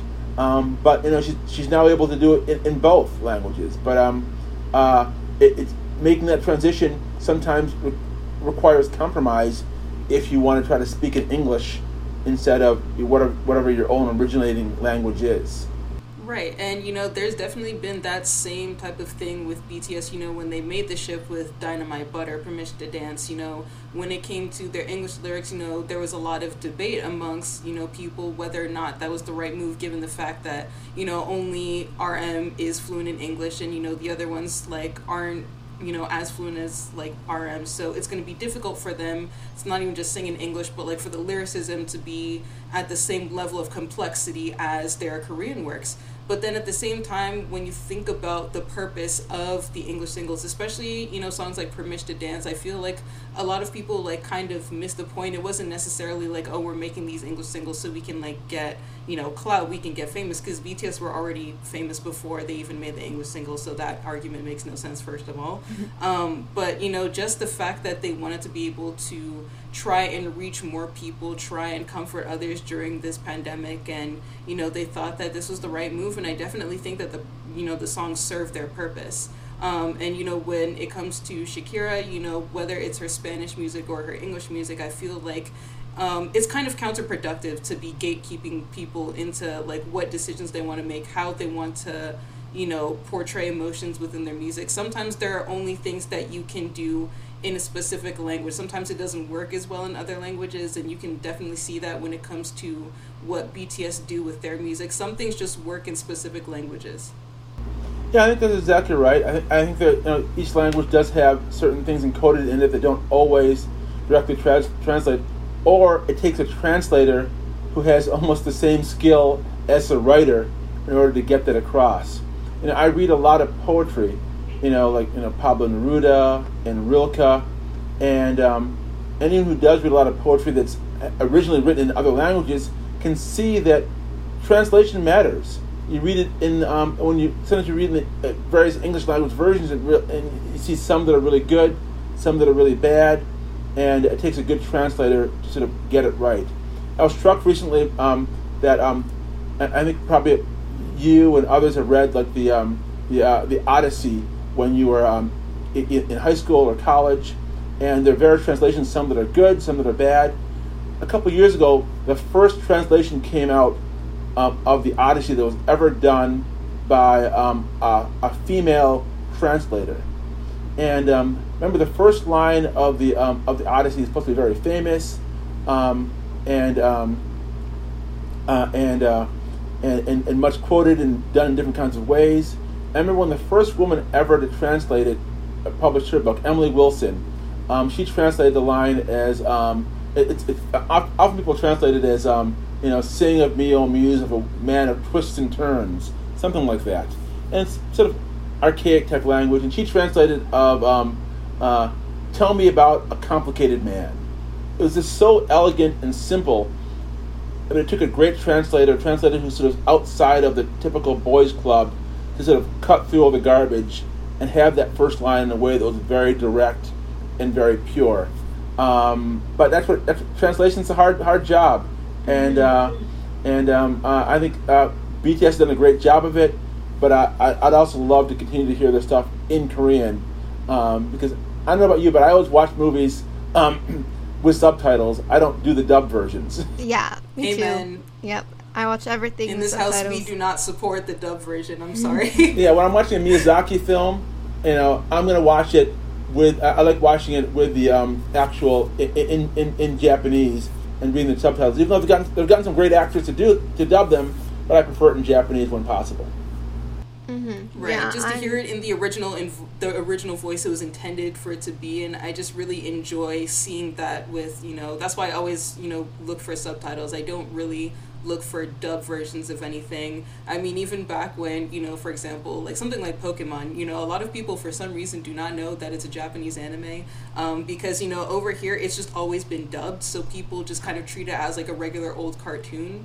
Um, but, you know, when you know, I got older and I realized like, oh, you know, it was originally in Japanese. I feel like making that switch was very important to just appreciate things in different languages.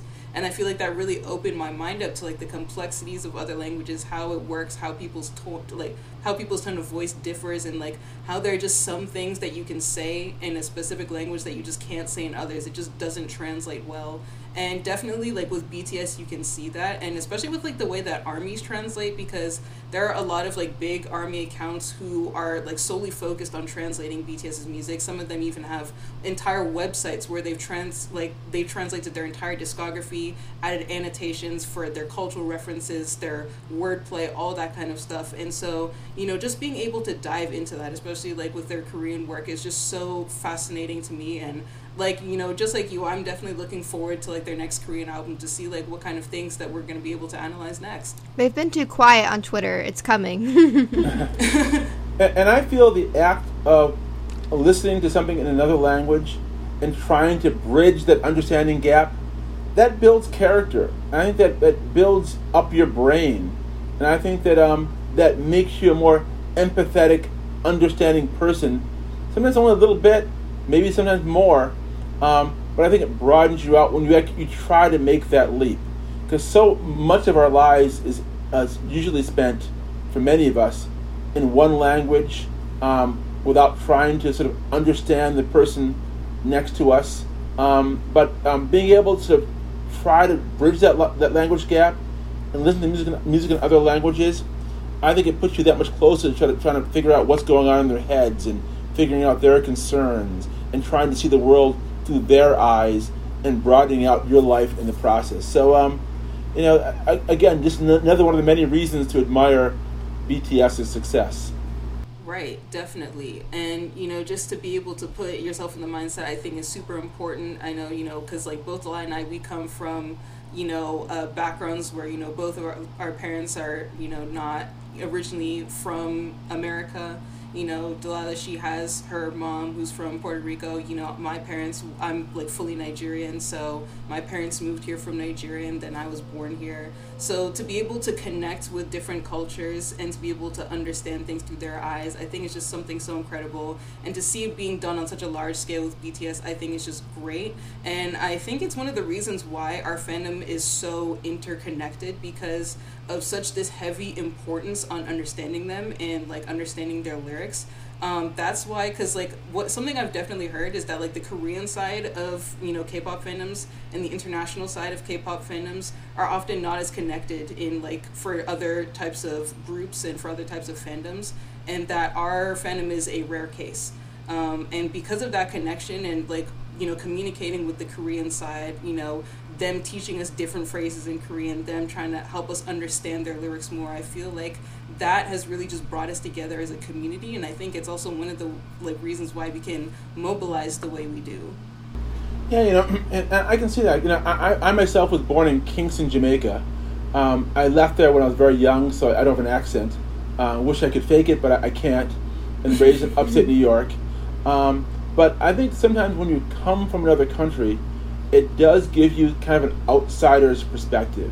You're able to sort of see things through new eyes because you're both sort of inside it and you're outside of it a little bit. Because you're thinking the whole time like yes i'm an american but i'm also jamaican. And um, i don't necessarily have to accept this at face value. I can sort of you know critique it from the from the outside.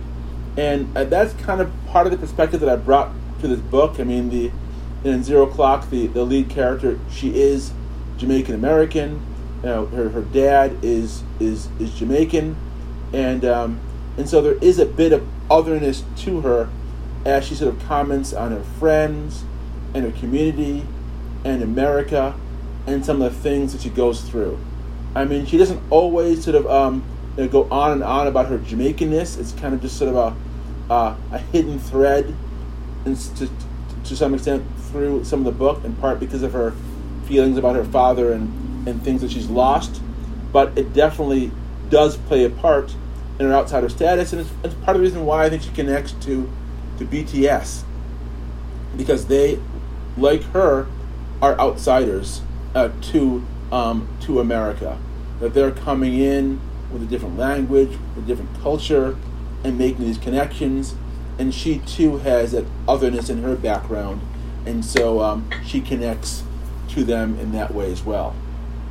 Yeah, I'm curious about um, when you know we first started. You said that zero o'clock it was at times very difficult to write and so i'm curious like which parts exactly were the most difficult for you yeah i mean um uh some of the most difficult parts were um uh, uh were um at, at the end when i um, when the character really sort of has to wrap up a bit about what her journey means to her um what she's gone through um and where she'll take it um, because in one level I wanted to make sure it was uh, it, it, did come from her voice. There was a kind of understanding you would have at that age, and not necessarily the, the understanding you might have as like a fifty-year-old dude writing about a sixteen-year-old girl. Um, so that was sort of um, a delicate kind of situation. Um, you know, there are a lot of emotional parts that were um, that were wrapped up in you know um, some things that I've gone through. Um, you know, I think we've all um, had people that we've, we've lost or lost touch with or had difficulties during this pandemic. And um, some of those things are, are, are wrapped up in some of the episodes towards the end of the book where some characters get sick. Um, uh, um, uh, at, at, in New Rochelle High School, which is our local high school that my son went to and my daughter goes to, go, goes to, um, we did have some incidents of violence a couple years ago where um, where people were hurt and killed, and um, and some of the emotion and confusion from that um, made its way into the into the book. Every emotion in this book um, is fictitious, but all of it's real. All of it's rooted in stuff that you know Ike went through, or a relative went through, or a friend went through because I wanted to make sure it was something that was authentic that people could identify with and maybe find some understanding or peace with it um, when they read it. So, um, so that's always difficult to sort of get out there when because you ne- never want to be sappy, um, but you do want to be authentic and you want to be real and you do want to shed some light on things that people are going through. Right, and touching upon authenticity, something I also noticed with the end of the book is that not everything is like wrapped up neatly in a little bow. There's still some things that end up being ambiguous because, you know, something about life is that, you know, you don't have, you know, movie S arcs where you have, you know, introduction to something, there's a problem, you solve it happily ever after. You know, there are some things in life that don't end up being solved right away. There are some things that just don't end as nicely as you'd hoped it would. And I feel like, you know, the fact that there were still things at the end where you're wondering, oh, what might happen to them, I feel like that adds to the authenticity. The fact that not everything is like very like tightly concluded. Yeah, thanks thanks for pointing that out. You know, um uh one thing I wanted to break out of is um, uh, the kind of verse, chorus, verse structure of a lot of books, because um, you know uh, books that are tightly plotted, to me don't feel authentic. They feel like you know you're you're you're you're, um, you're, you're being led along by the author, and real life isn't plotted like that. Um, and so it, it doesn't feel real to me, and, and it doesn't feel real to a lot of readers. And yet, you don't want to just sort of throw out experiences without making it mean something, without leading people towards some sort of conclusion or understanding. Uh, and so uh, there's a sweet spot in there somewhere that I tried to hit, where um, uh, yes, she's having a series of experiences and challenges, and yet by the end there is some sort of meaning to it, some sort of understanding to it, though some things are still um, left unresolved or things that the reader themselves will have to take information from the book from and decide on themselves how they want to feel. Um, and I don't think that today's readers want to be sort of led to a specific conclusion. I think they do want to have some uh, some meaning in the book. They, they want to mean something, but they also want to f- figure out some of those challenges for themselves. I didn't know many people who have wrapped up every issue in their life at age 16, and so it would make right. sense for this, this character to have done that. But I do think people want to, um, who just, and we've all gone through this terrible pandemic. We all went through the summer of, of protests, um, some of which we talked about have continuing. The pandemic is continuing. Other issues we're facing, like climate change, are still in front of us. And so, um, with this book, I just wanted to sort of, uh, you know, one, you know, uh, capture that moment, and two, um, have a character that really, um, uh, along with the reader, grapples with some of these ideas and comes away with maybe the beginnings of meaning that we can all use to sort of make that experience um, uh, more livable and something that, that, that makes sense in our lives that we can use to sort of cope with the rest of our lives as well. Yeah, and I think that definitely just plays into, you know, the title itself, Zero O'Clock, and, you know, the, you know, song it's based on, the fact that not everything is going to be resolved simply because, you know, oh, it's a new day. You know, I know they mentioned that in the lyrics of Zero O'Clock where they're like, oh, you know, is everything going to change? It may not, but at least today is over and you can start differently and you know i feel like that just definitely coincides with like the conclusion of this book where everything may not be resolved but you can still take the initiative you know to you know have a better future for yourself. And i think that that was really interesting for me. Yeah and a lot of uh, the, the bts songs said before are wrapped up in this book. I mean, music means a lot to me. I've been a music critic. You know my emotions get wrapped up in music.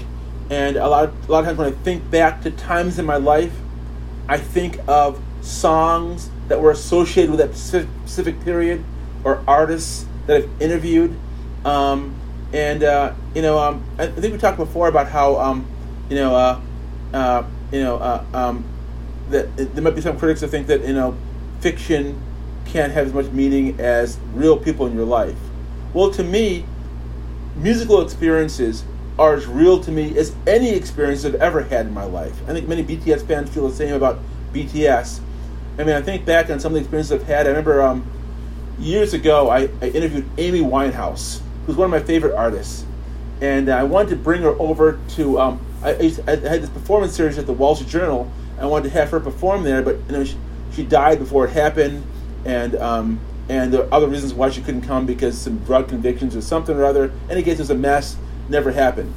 I remember I was really bummed when I finally realized I wasn't going to bring her over here to, to, to do this concert at the Wall Street Journal and I remember this um, other publicist knew I was bummed and said, like, I got this other artist you might like. You can bring her to the Wall Street Journal and she can give a mini concert. I'm like, that's gonna be great. We had this little tiny break room, 50 seats. She was a newer artist, and um, I remember before she began to sing, I was really, sort of really bummed. And this, this, other artist came to rehearse, and it was Adele. Um, and you can see it on YouTube because we, we put the video out.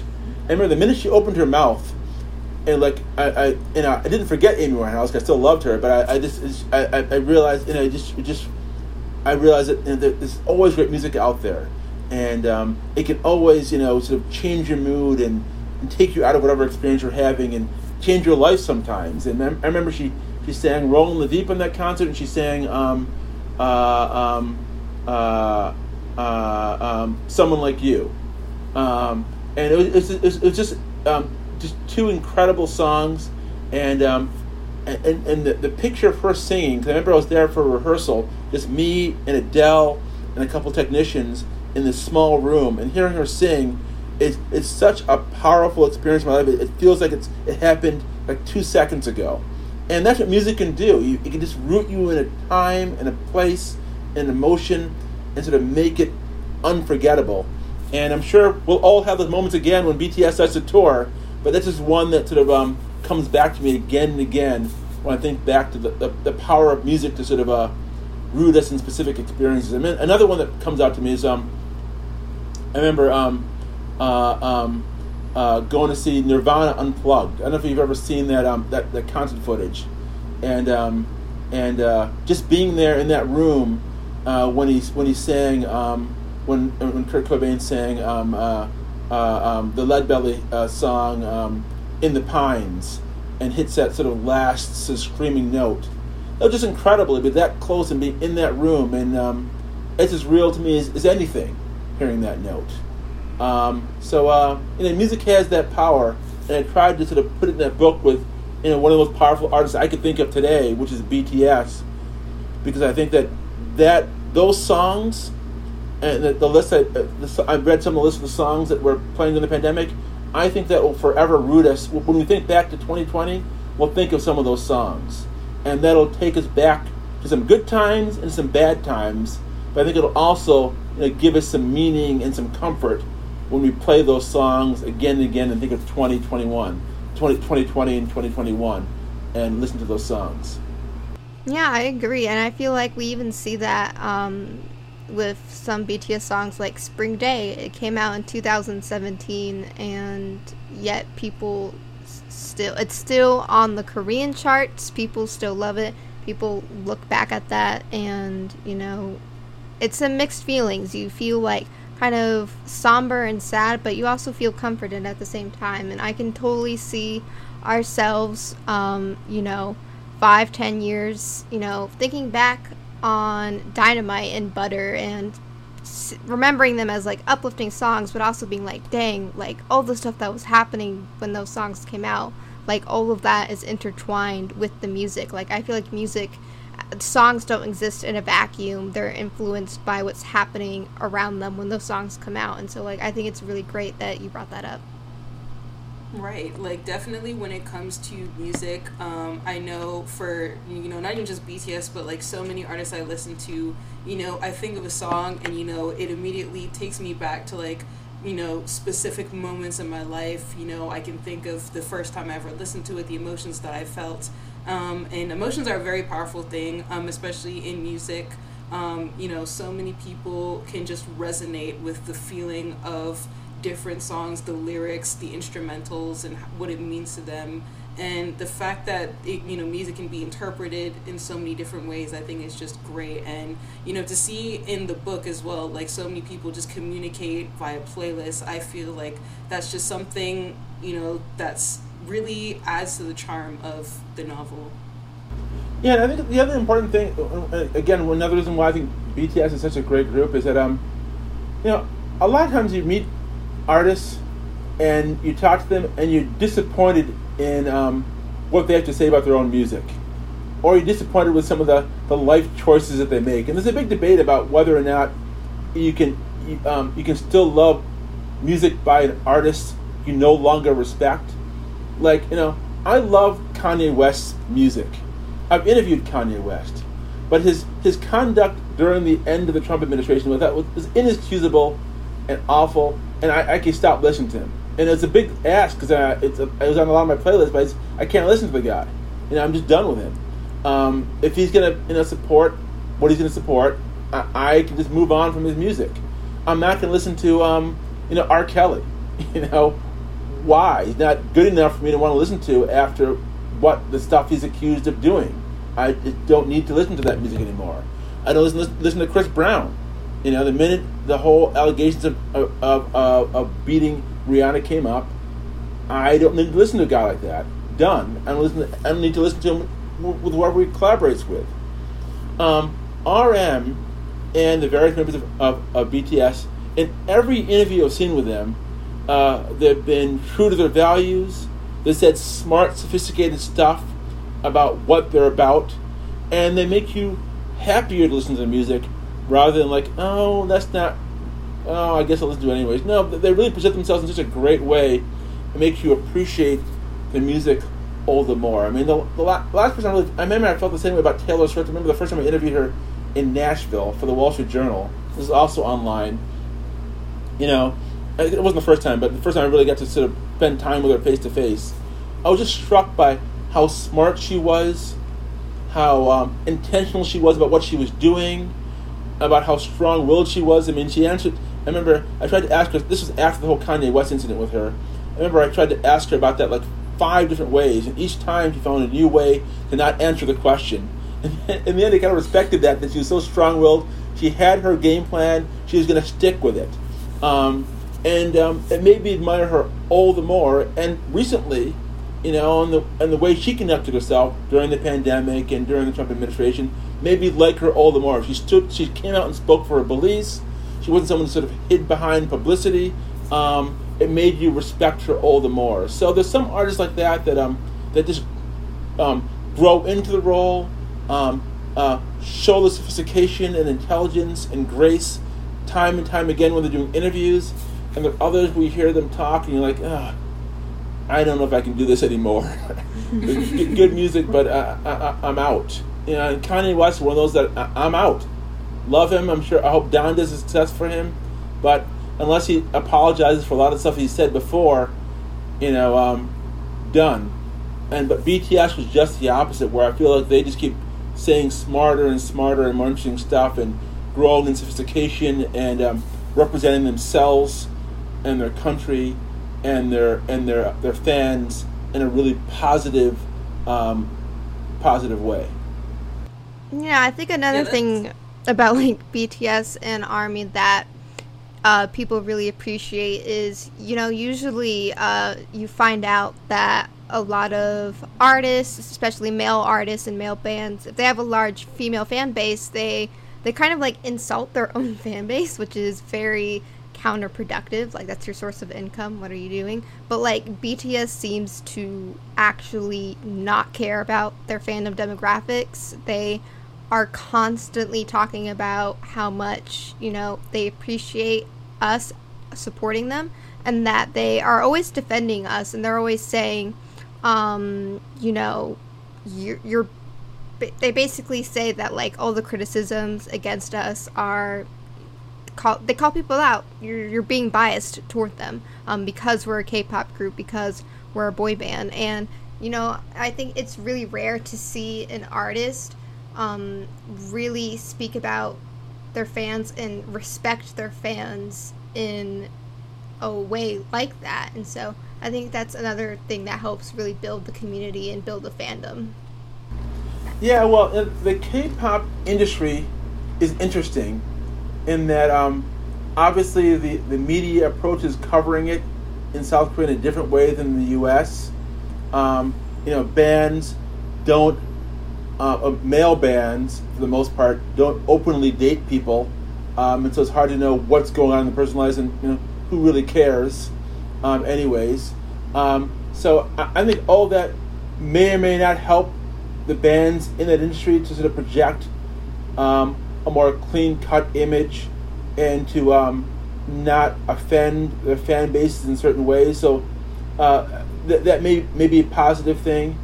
And we have seen some recent incidents, not with BTS, of course, but with other bands or other acts that have gotten some trouble and things have come out that have been negative about them. Um, um, I, I, tend to be very cynical about um, about and skeptical about bands because you know who knows, and, and, I've been disappointed in before in, in, in groups, but you know uh, I, I, have been very happy with the way you know BTS conducted themselves, and right, the way they talk to fans, the way they they um uh, they they stick up for fans, and the way the fans have stuck with them, and um, I'm also very impressed by the way in which um, their fan base has conducted themselves, and and the things that they've fought for and spoken up for, and and um, and uh, the organization they've shown. Um, again, I've been covering music for a long time, and, um, and I've seen other strong fan bases, but but none like this. this is something extraordinary and new um, in the in in in the, the world of music to have a fan base that that's that that's organized, that that's committed, um, and that just that devoted to um, to um, a, a, certain group or group or or, or, or musician.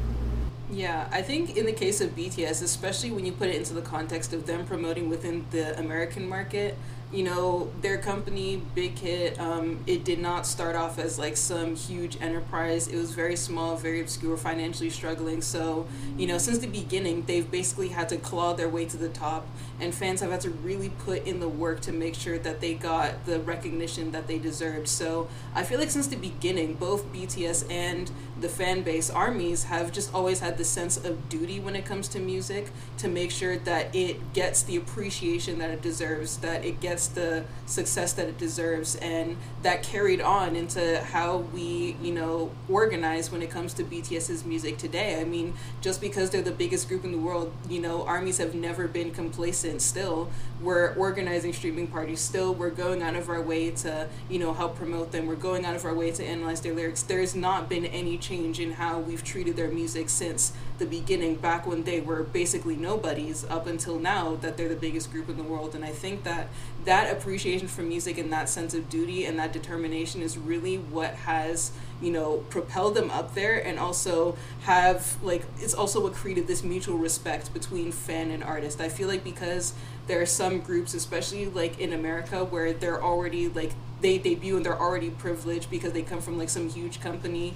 You know fans don't have to try as hard. You know they don't have to worry about is their song going to get played on the radio? They don't have to worry about are they even going to be nominated for this particular award? But that's things that we always have to worry about. So that's why we're never ever you know slacking off when it comes to supporting them which i feel like just ends up increasing and just improving the dynamic between fan and artist which is just really something that i haven't seen with other artists and other fans of this generation well i think you mentioned something very important and that's the importance of coming from a small label. Small labels actually are the engine of innovation throughout pop music history. I mean, I, mentioned before I wrote a book about Bob Marley called Before the Legend: The Rise of Bob Marley, and um, early on he did some recording with Studio One, which would help give birth to um, reggae around the world. A small Jamaican-based label. Um, ended up signing with Island Records and Chris Blackwell, another smaller label. And it's these small labels that are willing to take a chance and that are willing to be fighters for innovation for something something new. Uh, and it's, it's funny how analogous Bob Marley's early situation was to BTS, where he even had a lyric in one of his songs um, where he goes, he sort of took aim at the larger record companies, and he said, "If you are the big tree," making it sound like both the word tree and tr- and three, then we are the small axe uh, ready to cut you down. Uh, and I feel it's the same kind of attitude that um, BTS and Big Hit had early on. I mean, yes, there were these bigger labels out there, but they were the small acts willing to cut them down to and, and, and set on their own path. And I think because they had that alternate attitude that they were the small guy and the, um, the underdog, um, that helped them succeed. And see that again and again in music history, with like you know, um, uh, you know, Death Row Records, small label that ends up being big. Sub Pop, which gave birth to Nirvana, a lot of other big bands.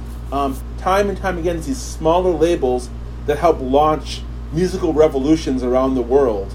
And BTS is part of that tradition. Smaller label, not one of the big established guns, and now they're the they're the big fish. Now now they're they're um they're they're, they're, they're dominant around the world. Right. And, you know, I definitely hope that, like, in the future we can see just more progress in terms of just innovation musically and especially in literature as well with your book. I hope that it inspires, like, other people to go and, you know, put a lot more diversity and a lot more thought into the young adult literature that, you know, the youth are going to have to read. Um, which would probably bring us to, like, I guess, uh, kind of like a close off question of, like, what do you think, uh, what would be like the biggest takeaway you want young or adult readers to take away from your book? Now, one uh, the book is for everyone. You know, I, I want to write a book that's you know, like 1984 is a book that I guess is for adults, but young people read all the time, and it changes their worldview, and it's a great book. Um, and I want them, if, if they're you know feeling unsettled by the pandemic, if they're um, feeling unsettled by the world at large, um, and you're any age, to read the book and maybe find some comfort in it and find some understanding or just some fun. I mean, in the end, it's a fun book, I think. It's about some fun things and someone who just loves music and ultimately loves life and loves her friends and is trying to get along in life uh, and finds her voice to help others also um, um, uh, uh, find their way. Uh, so it's inspirational in that way. So um, I think if you if you want to read a good book, I hope you check out Zero O'Clock. If you love BTS, I hope you love you check out um, check out Zero O'Clock. Um, if you're just tired of the reading list that your teacher is forcing on you, and you want to read a different character, I hope you check out you know this book. So um, uh, that's really the takeaway. It's a fun book. There's some deep messages in it. I think if you want to see, there's some messages that relate to the music you may love. If you want to check that out too, um, and it's written from a place of love. That this is just these are things concerns that were on my mind, the mind of my kids and people that I know, and I wanted to sort of write about them in this book. I mean, that's great. Like, that's just thank you so much for you know all the time. I know, like, you know, we usually try and like get these like to be as concise as possible, but obviously the conversation was just amazing today. So for our listeners, it's two hours. Yes, we know, but listen to the whole thing. This has just been an incredible conversation. Um, and we really appreciate you coming on here. In fact, one thing I actually was curious about is how did you even find about find out about us in the first place? Like, we're not like some huge like channel or anything, so I'm surprised you even reached out to us in you know in the beginning. Yeah, you know, um, I'm on Twitter a lot, and I listen to a lot of different podcasts. Um, you know, because I, I am an executive editor at Audible, which is um, you know an audio company. So I I um I work on my own podcast. I have pro podcast out with Blake Griffin. Um, I, I, um, just something something that I do, um, and uh, you know I appreciate people. Uh, I appreciate the podcasting form, and I appreciate BTS, and this sort of combines both of those things. I think that um, you know thing I love about podcasts is um, it allows you to explore issues at length. I mean, so often when I watch mainstream media or watch TV, some guest comes on, they've got two seconds to talk. I mean, the last time I think BTS was on one of the late night shows, they just did some sort of game gaming segment and didn't even get to really talk. Um, and uh, podcasts give you something different. You're allowed to sort of discuss things at length, uh, in depth. Some of it's just ephemeral, some of it's deep. Uh, and I think the world needs more of that. I think there's so many issues out there, you know, like climate change, come back there again, that we need to talk about at length and not just in sound bites. So uh, you're doing good work talking about things you love about love at length because we need more of that. I think it makes us all better, smarter people.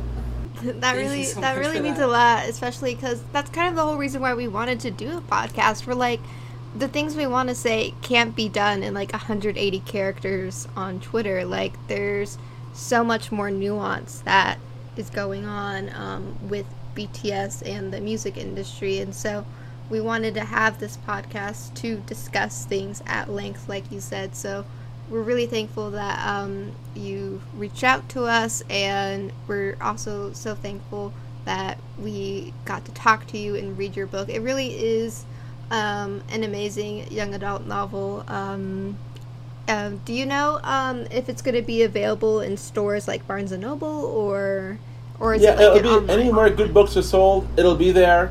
Um, it's, it's, of course going to be on Amazon.com. Um, you can pre-order now.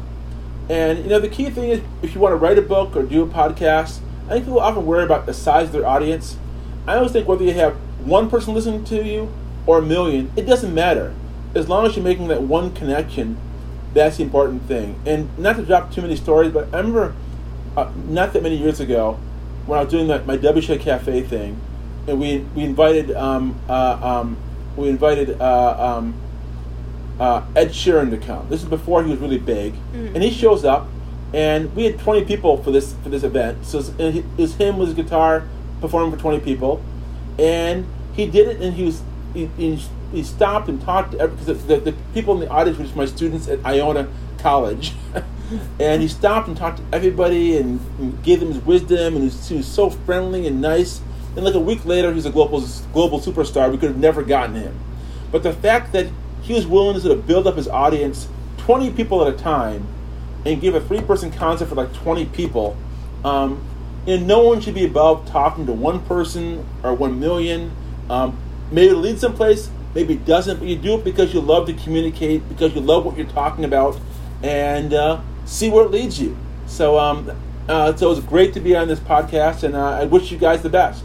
Yeah, thank you. And we wish you the best too with um, whatever your next novel will be. I'm also really interested. I'm probably to pick up around Harvard Square and Game World because I read the descriptions online and they seemed really interesting to read about. So, um, good luck. Uh, we hope the book, I, I, believe the book is going to be extremely well received. Um, so, just good luck to you. Um, it's going to be out September 7th, um, which mm-hmm. is also when this will come out. So um, when you guys hear this, it'll already be out. Uh, so please, um, if you can, go to your local bookstore, find it, buy it because it's it's worth to have a physical hard copy of.